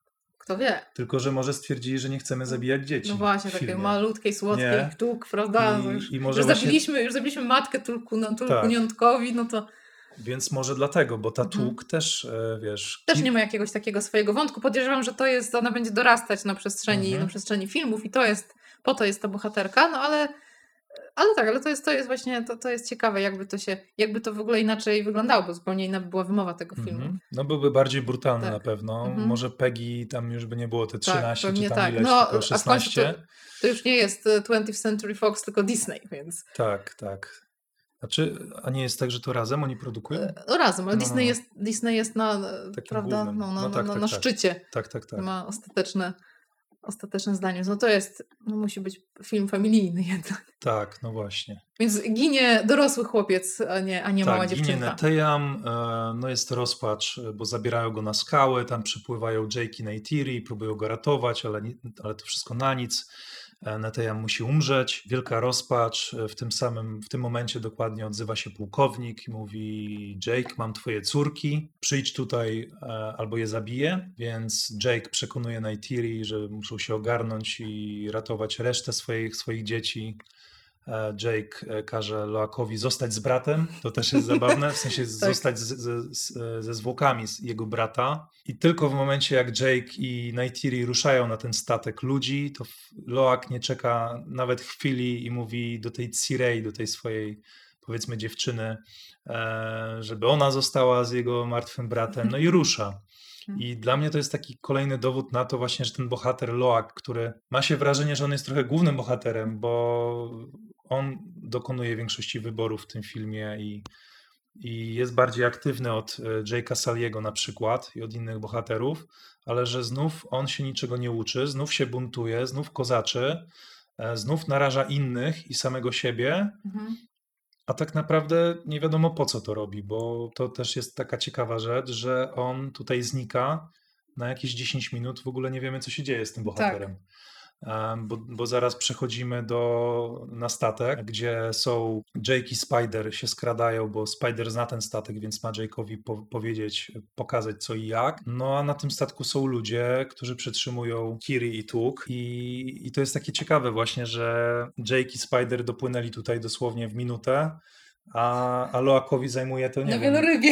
połowę sekwencji, tak, no. Szukał, E, może szukał pajakana przez ten czas. Tak, możliwe, no albo się właśnie, ja tak nawet wiesz, się zastanawiałem, czy po prostu się z nim nie bawi, no bo, bo bawił się wcześniej w tym filmie, a przecież Pajakan też nagle zniknął. No tak. Pajakan też nagle zniknął i w ogóle to już też, też jest taka sytuacja em, bardzo dziwna i to mi się najmniej podobało w tym filmie właśnie z tych wszystkich nielogicznych rzeczy, że tutaj w sumie wszyscy znikają, tak? Bo to jest tak, że jest ta, ta ostateczna walka, bo teraz dochodzimy do klimaksu całego filmu. Że zaraz będzie ostateczna walka Jake'a z pułkownikiem i tak dalej, ale przecież wcześniej, dosłownie kilkanaście minut temu, na tym morzu była cała armia Navi. Mhm. Całe, całe, całe morskie plemię tutaj przypłynęło, a teraz nagle oni wszyscy zniknęli. Zniknął Loak, zniknął e, Pajakan, ten wieloryb i te inne wieloryby też zniknęły. W sumie zastanawiam się, czy one nie powinny po prostu zmasowanym atakiem właśnie przyjść, jak ta kawaleria, e, wiesz, e, Gondoru, tak? I, No tak. i rozbić wszystkich. A, a do tego nie doszło. Może, może Cameron uznał, że to jest zbyt oczywiste, że tak się skończy, Mhm. ale, ale w momencie, kiedy on wprowadził coś takiego, to, to, to pojawiają się pytania, dlaczego tak jest, bo, bo to się wydaje, jakby Mm. po prostu główni bohaterowie zostali porzuceni. Tak, no bo, to się, no bo to się jakby oczywiście zgadza na tej płaszczyźnie emocjonalnej, czyli Jake e, musi swoją, e, swoje starcie z antagonistą Mhm. stoczyć, osobiste, a nie za pośrednictwem armii. Tak. E, oczywiście wszystko też się rozstrzyga na płaszczyźnie rodziny, no ale logicznie no to no nie do końca się to spina. Tak, no jakby gubimy e, z oczu tło całe, co, Mhm. wszystko, co się działo dookoła. No okej, no i mamy właśnie ten klimaks, że Jake i Neytiri wbijają na statek, e, wybijają po kolei e, ludzi pułkownika. Jest taka dość ciekawa scena, że Neytiri wpada w szał zabijając tych ludzi i Spider ją obserwuje z za Mhm. kolumny i z jakiegoś tam masztu i, i, i się po prostu jej boi się chowa, bo boi się, że że ona wpadnie w ten szał i w, zabijając ludzi zabije też jego i to w sumie akurat było fajnie zasygnalizowane na początku, że od początku było pokazane Tak. filmu, że Neytiri nie przepada za nim, Mhm. że to jest człowiek, że on jest obcy, że w ogóle po, po co oni go tutaj trzymają, nie? Więc to akurat myślę, że jest fajny, fajny motyw. I jest właśnie tutaj dalej, że e, Jake uwalnia Tuk, udaje się uwolnić Tuk, ale widzi, że w tym momencie pułkownik trzyma nóż e, przy gardle Kiri. Każe mu rzucić broń. Oczywiście Jake rzuca broń i w tym momencie wpada Spider i prosi, żeby pułkownik e, puścił Kiri, co tak w sumie fajnie działa na pułkownika, no bo to jego syn, tak, prosi Mhm. go, a za każdym razem jak Spider go o coś prosi, to pułkownik, który jest takim twardzielem, ale jak chodzi o jego syna, to trochę mięknie i staje się trochę bardziej ludzki. Chociaż trochę jeszcze kozaczy na Tak, początku. tak. Ale znowu widać, że znowu wszystko, bo potem oczywiście pojawia się Neytiri, yy, prawda, z nożem na gardle z kolei Spidera Tak. i znowu wszystko się rozstrzyga wokół rodziny. Tak, no tak. Tutaj, prawda, syn za syna, tu Quaritch się próbuje wyrzec tego, wyrzec tego Spidera, ale tak no nie wychodzi mu. Mhm. Ale generalnie Tak. widać, że właśnie jeśli chodzi o ten temat rodziny, no to Cameron jest tutaj bardzo konsekwentny i wszystko się ostatecznie do, do tego sprowadza, tak? Że Tak. family stick together. No właśnie, i tu, tu, tu się zaczyna ósma sekwencja i, i no tak jak mówisz właśnie, że syn za syna, Neytiri chce już zabić e, Spidera i pułkownik krzyczy nie, wypuszcza Kiri, Neytiri wypuszcza Spidera, no i rodzina Jake'a wycofuje się, pułkownik e, rzuca tutaj, że nie spocznie dopóki nie zabije, nie zabije mu rodziny, Jake'owi całej, no a Jake na to, no to załatwmy to od razu i, i tutaj właśnie zaczyna się ich walka ostateczna. W końcu Jake wykazuje jakąś e, ak- Tak, aktywność. tak. To jest chyba pierwszy moment w tym Mhm. filmie, kiedy on naprawdę Nie robi coś, reaguje, robi coś tylko- sensownego i aktywnego i, i takiego odważnego i fajnego, tak? I to tak jest. I tu się on zachowuje jak w pierwszej części. Tu się staje Mhm. Jake'iem jak w pierwszej części, ale jest tutaj też taka rzecz, która mnie trochę zastanawia tutaj w tej całej sytuacji, no bo w momencie jak pułkownik uwalnia Kiri i uwalniają te, Neytiri wypuszcza Spidera i pułkownik stoi bezbronny, a ich tu stoi z pięciu, no bo zdążyli już wybić wszystkich ludzi pułkownika, więc pułkownik tutaj jest sam. Mhm. I oczywiście ja rozumiem, że to jest film trochę disneyowski, że to jednak no, trzeba się zachowywać fair. Ale w momencie, jak pułkownik grozi, że nie spocznę, dopóki nie zabije ci całej rodziny, to czemu ta cała rodzina w tym momencie po prostu by się na niego nie rzuciła i by go wszyscy nie zabili? Em, a tutaj jest to rozwiązane tak, że to jest walka tylko między Jake'iem a pułkownikiem, a pozostali po prostu zostają gdzieś tam na wodzie i chcą odpłynąć i zostawić Jake'a. Tak trochę mnie to dziwi, że Neytiri e, nie boi się o Jake'a w tym momencie, nie? Bo No przecież tak. on tu może zginąć pierwszy raz chyba na serio. Tak, tutaj nam się też trochę bohaterowie rozdzielają, prawda? Tutaj Tuk idzie z Neytiri, bo gdzieś tam też Tuk w międzyczasie Tak, coś jej się wpada dzieje. do tego statku i tutaj właśnie zaczyna się ta cała, cała akcja z tym Titanikiem, tak, tak, mniejszym. Kiri, ze- Kiri ze Spiderem, y, Jake znowu z Quaritchem, a Loak gdzieś tam w tle, po, poza, między scenami bawi się z Tulkunem. Tak, tutaj a propos właśnie jeszcze tego no- motywu Titanica, to od razu jak właśnie oglądałem ten film e, na początku, jak była premiera, to mi się to mega skojarzyło i Mhm. to z jednej strony myślałem, że to jest fajne, że to jest takie, wiesz, nawet fajne nawiązanie do takiego właśnie jego poprzednich filmów, do, jego, do Titanica, ale z drugiej strony, tak jak później to oglądałem, to tak doszedłem do wniosku, że kurde, ale przecież jak pokazywali ten statek z daleka, ten wielorybniczy, on wcale nie jest tak duży. On tam to tak wyglądało, jakby tam był tylko kokpit, parę jakichś tam ładowni, jakieś miejsce, pokład na zewnątrz i to tyle. A tutaj e, w całej tej ósmej sekwencji finalnej to pokazują, że oni tam tak łażą między tymi korytarzami i tak dalej, próbują uciec Bo- przed tą pod wodą, wodą było więcej po prostu. Taki, Tak. Te, że, że właśnie jakby naprawdę to był kilka razy większy statek Tak, ale- niż na początku. Ale tutaj akurat ten. to jestem 99% pewna, że y, Cameron w tym momencie pokazał ci projekt z tego statku, e, proporcje, jakby wyglądał i że to wszystko akurat było dokładnie przemyślane i jeszcze opisane w scenariuszu i e, w tych notatkach, które na początku przedstawił scenarzystom. No dobra, to, to powiedzmy, że tak, że tak na pewno Ja tu było. jako adwokat Camerona nieoczekiwany. No i spoko, i bardzo dobrze właśnie, żeby nie było, że ten film jest zły, no bo to nie jest zły film, żebyście też zrozumieli. E, chociaż ja na pewno tutaj tak brzmię trochę jak taki właśnie. Ale, ale mam wrażenie, że właśnie o takich scenariuszach, które może nie są złe, no bo on nie jest zły, Mhm. nie powiem, że ten scenariusz jest zły też, ale jest nie, niedoskonały na pewno i tutaj się pewnie Tak. wszyscy, wszyscy zgodzimy, nawet, nawet fani, to się dużo fajniej dyskutuje, No. y, bo, bo jeśli wszyscy się zgadzamy, że prawda, jakiś scenariusz jest po prostu arcydziełem i y, nic tam już nie ma do poprawienia, no to gdzie jest to miejsce na dyskusję? Tak, no właśnie tak mieliśmy przy Seven i mieliśmy tak przy Top Gun Maverick.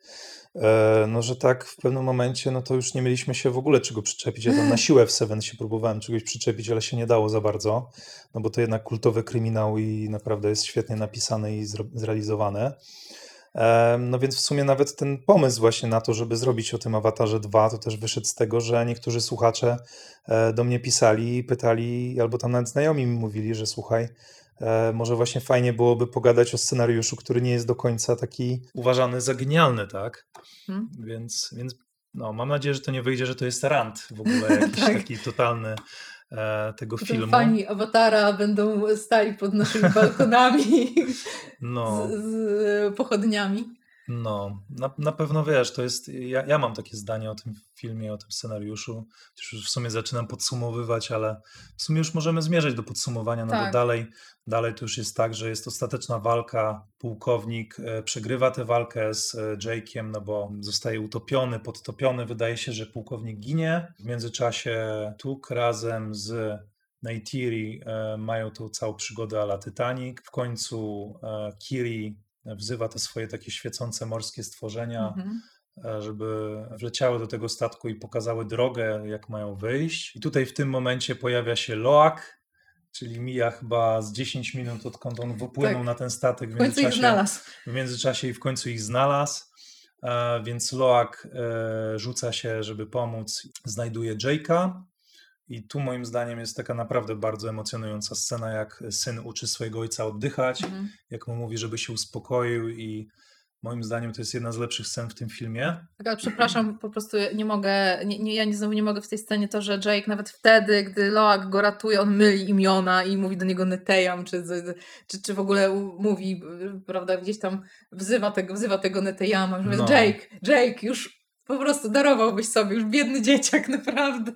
To powiem ci, że mi to jakoś umknęło, Mhm. kurczę, jakoś może już nie wiem, ale, ale jeżeli tak jest faktycznie, Tak, ale, ale scena, jest, scena jest naprawdę, naprawdę fajna i taka gdzieś tam pokazuje jakąś znowu właśnie tą trudną relację między nimi. tak. Ale z kolei no, widać, że też Loak w zasadzie y, się nie zmienił przez, przez cały film. No, Tak. no co, no, nie, ma tu, nie ma tu żadnej przemiany. Chociaż to jest pierwszy raz, kiedy on się buntuje i robi coś wbrew ojcu, co skutkuje czymś dobrym. Tak. Bo wcześniej za każdym Mhm. razem, jak robił coś e, wbrew ojcu, no to dochodziło do jakiejś Y, tragedii. Też może, może to trochę taka wymowa powinna być tej sceny, może w zamyśle scenarzystów, e, reżysera, że y, ten Loak jest tak naprawdę bardziej podobny do Jake'a niż, niż by chciał, niż, Mhm. oba, niż obaj by chcieli. Y, I że jakby Jake dlatego tak z tym Loakiem jest taki skonfliktowany, właśnie, że ten Loak tak bardzo go przypomina. Tak, możliwe. I, i tu, chyba, sobie, tu no. chyba tak, i tu, tu chyba jest, tu chyba jest ten taki, ten taki główny konflikt w ich relacji, że oni są za bardzo do siebie podobni, żeby, żeby być przyjaciółmi, żeby się nie kłócić. Tak, tylko że szkoda, że to nie wybrzmiewa jakoś Mhm. tak do końca, nie? Takie mam wrażenie. No i jest tutaj też motyw, że właśnie Spider też nurkuje i znajduje, no wydawałoby się, że martwego Mhm. pułkownika, no bo został utopiony przez e, Jake'a i tam chyba przynajmniej parę minut, jak nie 10 minut był bez powietrza. No i Spider się lituje nad swoim ojcem i go zabiera i go ratuje. Tak, y, w ogóle to jest, to jest jakby fajne to, że sytuacje ratują te, prawda, te y, w cudzysłowie gorsze dzieciaki, tak? Czyli Mhm. y, Loak, Spider, no i w sumie Kiri też, prawda? No Mhm. bo Kiri też nie jest jakby prawowitym dzieckiem Tak, tak. rodziny Salich. No ja się zastanawiam właśnie, bo te, ta końcówka tego filmu jest fajna, ale tak, bo fajnie jest budowane to napięcie, właśnie czy oni utoną, czy nie utoną, ale mam wrażenie, że wszyscy, którzy już to oglądają, po śmierci Neteyama myślą sobie, nie, już nikt nie zginie. Już nikt nie zginie, tak, to bo prawda. już jakby wyczerpali limit w filmie Mhm. disneyowskim na to, ile Tak. osób można zabić i już nikt nie zginie, już będzie raczej happy end. Em, więc, więc tak. Więc tu już zmierzamy do końca. Tak, no więc bohatero, bohaterom udaje się uciec z tego tonącego statku, uciekają z niego. Tutaj w końcu powraca pajakan, e, e, wieloryb, którego też nie było, który pojawił się na chwilę w drugim punkcie Deus ex zwrotnym. pajakan. Tak, Deus Ex Pajakan pojawił się na chwilę, a później zniknął. Nie wiadomo co robił, ale, ale go nie było. I jest właśnie scena, w której Spider wyciąga na skały pułkownika. Okazuje się, że ten pułkownik przeżył e, jakimś cudem. I przylatuje i kran pułkownika, i ten pu- pułkownik Quaritch przekonuje swojego syna, żeby leciał z nim, ale Spider stwierdza, że nie, że zostaje z, z Navi i pułkownik odlatuje sam. No i tyle. I tu w sumie już mamy dalej, wiesz, pogrzeb Neteyama, e, mamy scenę, w której e, wodzowie tak, tego morskiego plemienia e, Tonowa- Tonowari i Ronal mówią, jesteście jednymi z nas, tak, e, nie, nie musicie nigdzie wyjeżdżać, możecie zostać u nas i tak dalej, co dla mnie przynajmniej trochę jest takie dziwne, no bo ja- Wcześniej zniknęli. wcześniej zniknęli, więc ja tutaj miałem taką rozkminę, a czemu Jake nie jest na nich zły, nie? Mhm. Że oni przecież zaczęli razem atakować ten statek, a w momencie, kiedy Jake najbardziej potrzebował pomocy i tam się topił w tym statku i jego dzieci y, były mordowane, to nagle tego Tonowari i Ronala nie było. No, zwłaszcza, że Ronal. chyba córka przecież jego została... już- Tak, e, Cireya chyba Cireya została z- była została chyba z nimi tym- cały czas. Właśnie. E, więc tylko ta Cireya, a tak samo te inne dzieciaki, e, ten, e, jak on był, Aonung, tak? No to on, tak, on no, też zniknął. no tak. I w sumie nie wiadomo, dlaczego to nie jest wyjaśnione. Może w tej rozszerzonej wersji Mhm. reżyserskiej to Być się może kiedyś też, okaże. ale też, też trochę chyba e, my powinniśmy już patrzeć na ten film jak na odcinek serialu, prawda? Mm. Że, y, że nie wszystkie wątki będą tutaj zamknięte, że nie wszyscy bohaterowie zostaną dopełnieni, y, że czeka nas zaraz kolejna część. Tak. Słuchaj, myślę, tak że zaraz. musimy, musimy zmierzać do podsumowania Mhm. tego filmu, bo już gadamy 2 godziny 40 Ho, ho. minut, więc jak jeszcze pogadamy pół godziny, to się okaże, że gadamy tyle, ile trwa ten film. Tak. Więc jakie masz Skończmy. takie, takie, wiesz, wrażenia na koniec? Wiesz co, ja, ja tutaj tak y, znalazłam taki gdzieś tam, też czytając wywiady z Cameronem, znalazłam taki, taki cytat z niego, y, który mówi o swoim pierwszym awatarze, Mhm. y, tak tłumacząc, tłumacząc nieudolnie, że ta historia musiała trafić w serce, musiała trafić w umysł, musiała trafić w wyobraźnię i musiała trafić w coś jeszcze głębszego, co trudne jest do sprecyzowania, Mhm. coś, co można nazwać duchowym albo, albo podświadomym, jakiś rodzaj połączenia, którego się nie da opisać słowami. Mhm. No i mnie się wydaje, że generalnie jakby ten scenariusz oczywiście jest, niedos, jest niedoskonały, no bo tutaj się, tutaj się zgodzimy, Mhm. ale na poziomie emocjonalnym to ja, e, wydaje mi się, że ta historia trafia do takiego, trafia do widza, Mhm.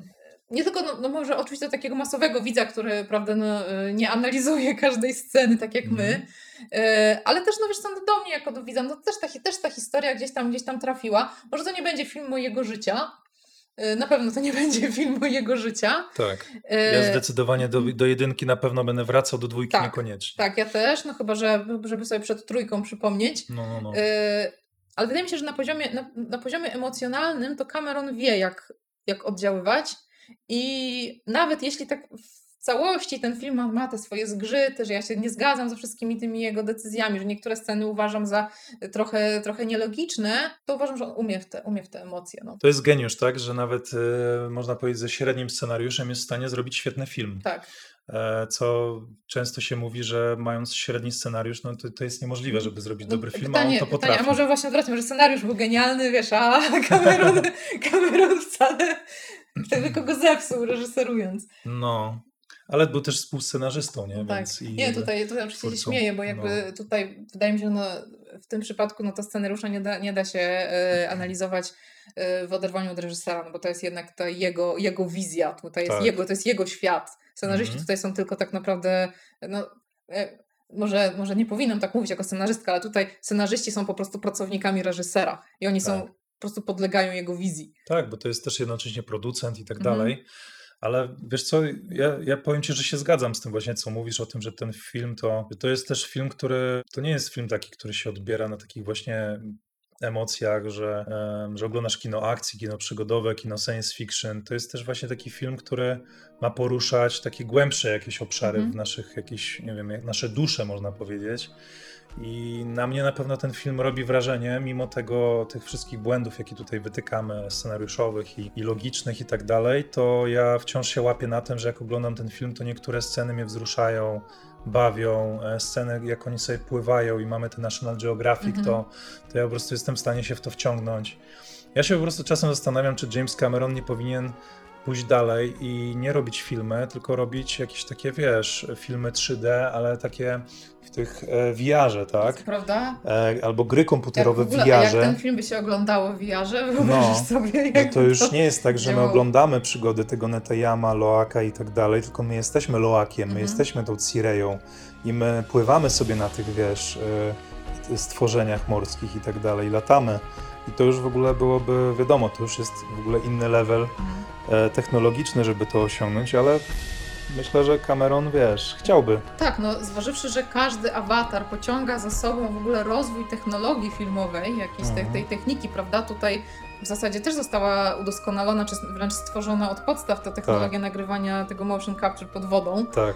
No to kto wie, czy przy awatarze tam 5 czy 6 nie będziemy mieć właśnie jakiegoś udoskonalonego VR. Tak, oni jeszcze tutaj, z tego co czytałem, udoskonalili właśnie odzorowywanie ruchów e, twarzy, tak, pod- że, pod wodą. że, że pod wodą i że z większą ilością kamer, Mhm. że Full HD to robią i tak dalej, że nawet jak właśnie oglądałem takie relacje z rozmowy z aktorami, to oni mówili i właśnie z twórcami, to, to że wszystkie te ruchy, te grymasy twarzy, wszystkie łzy, wszystko, oczywiście to pewnie łzy jakoś tam podbijali efektami, ale większość tej mimiki i tak dalej, to to wszystko jest zrobione przez aktorów i to faktycznie grają ci aktorzy, mimo że większość tej, tego filmu jest wygenerowane, e, wiesz, komputerowo.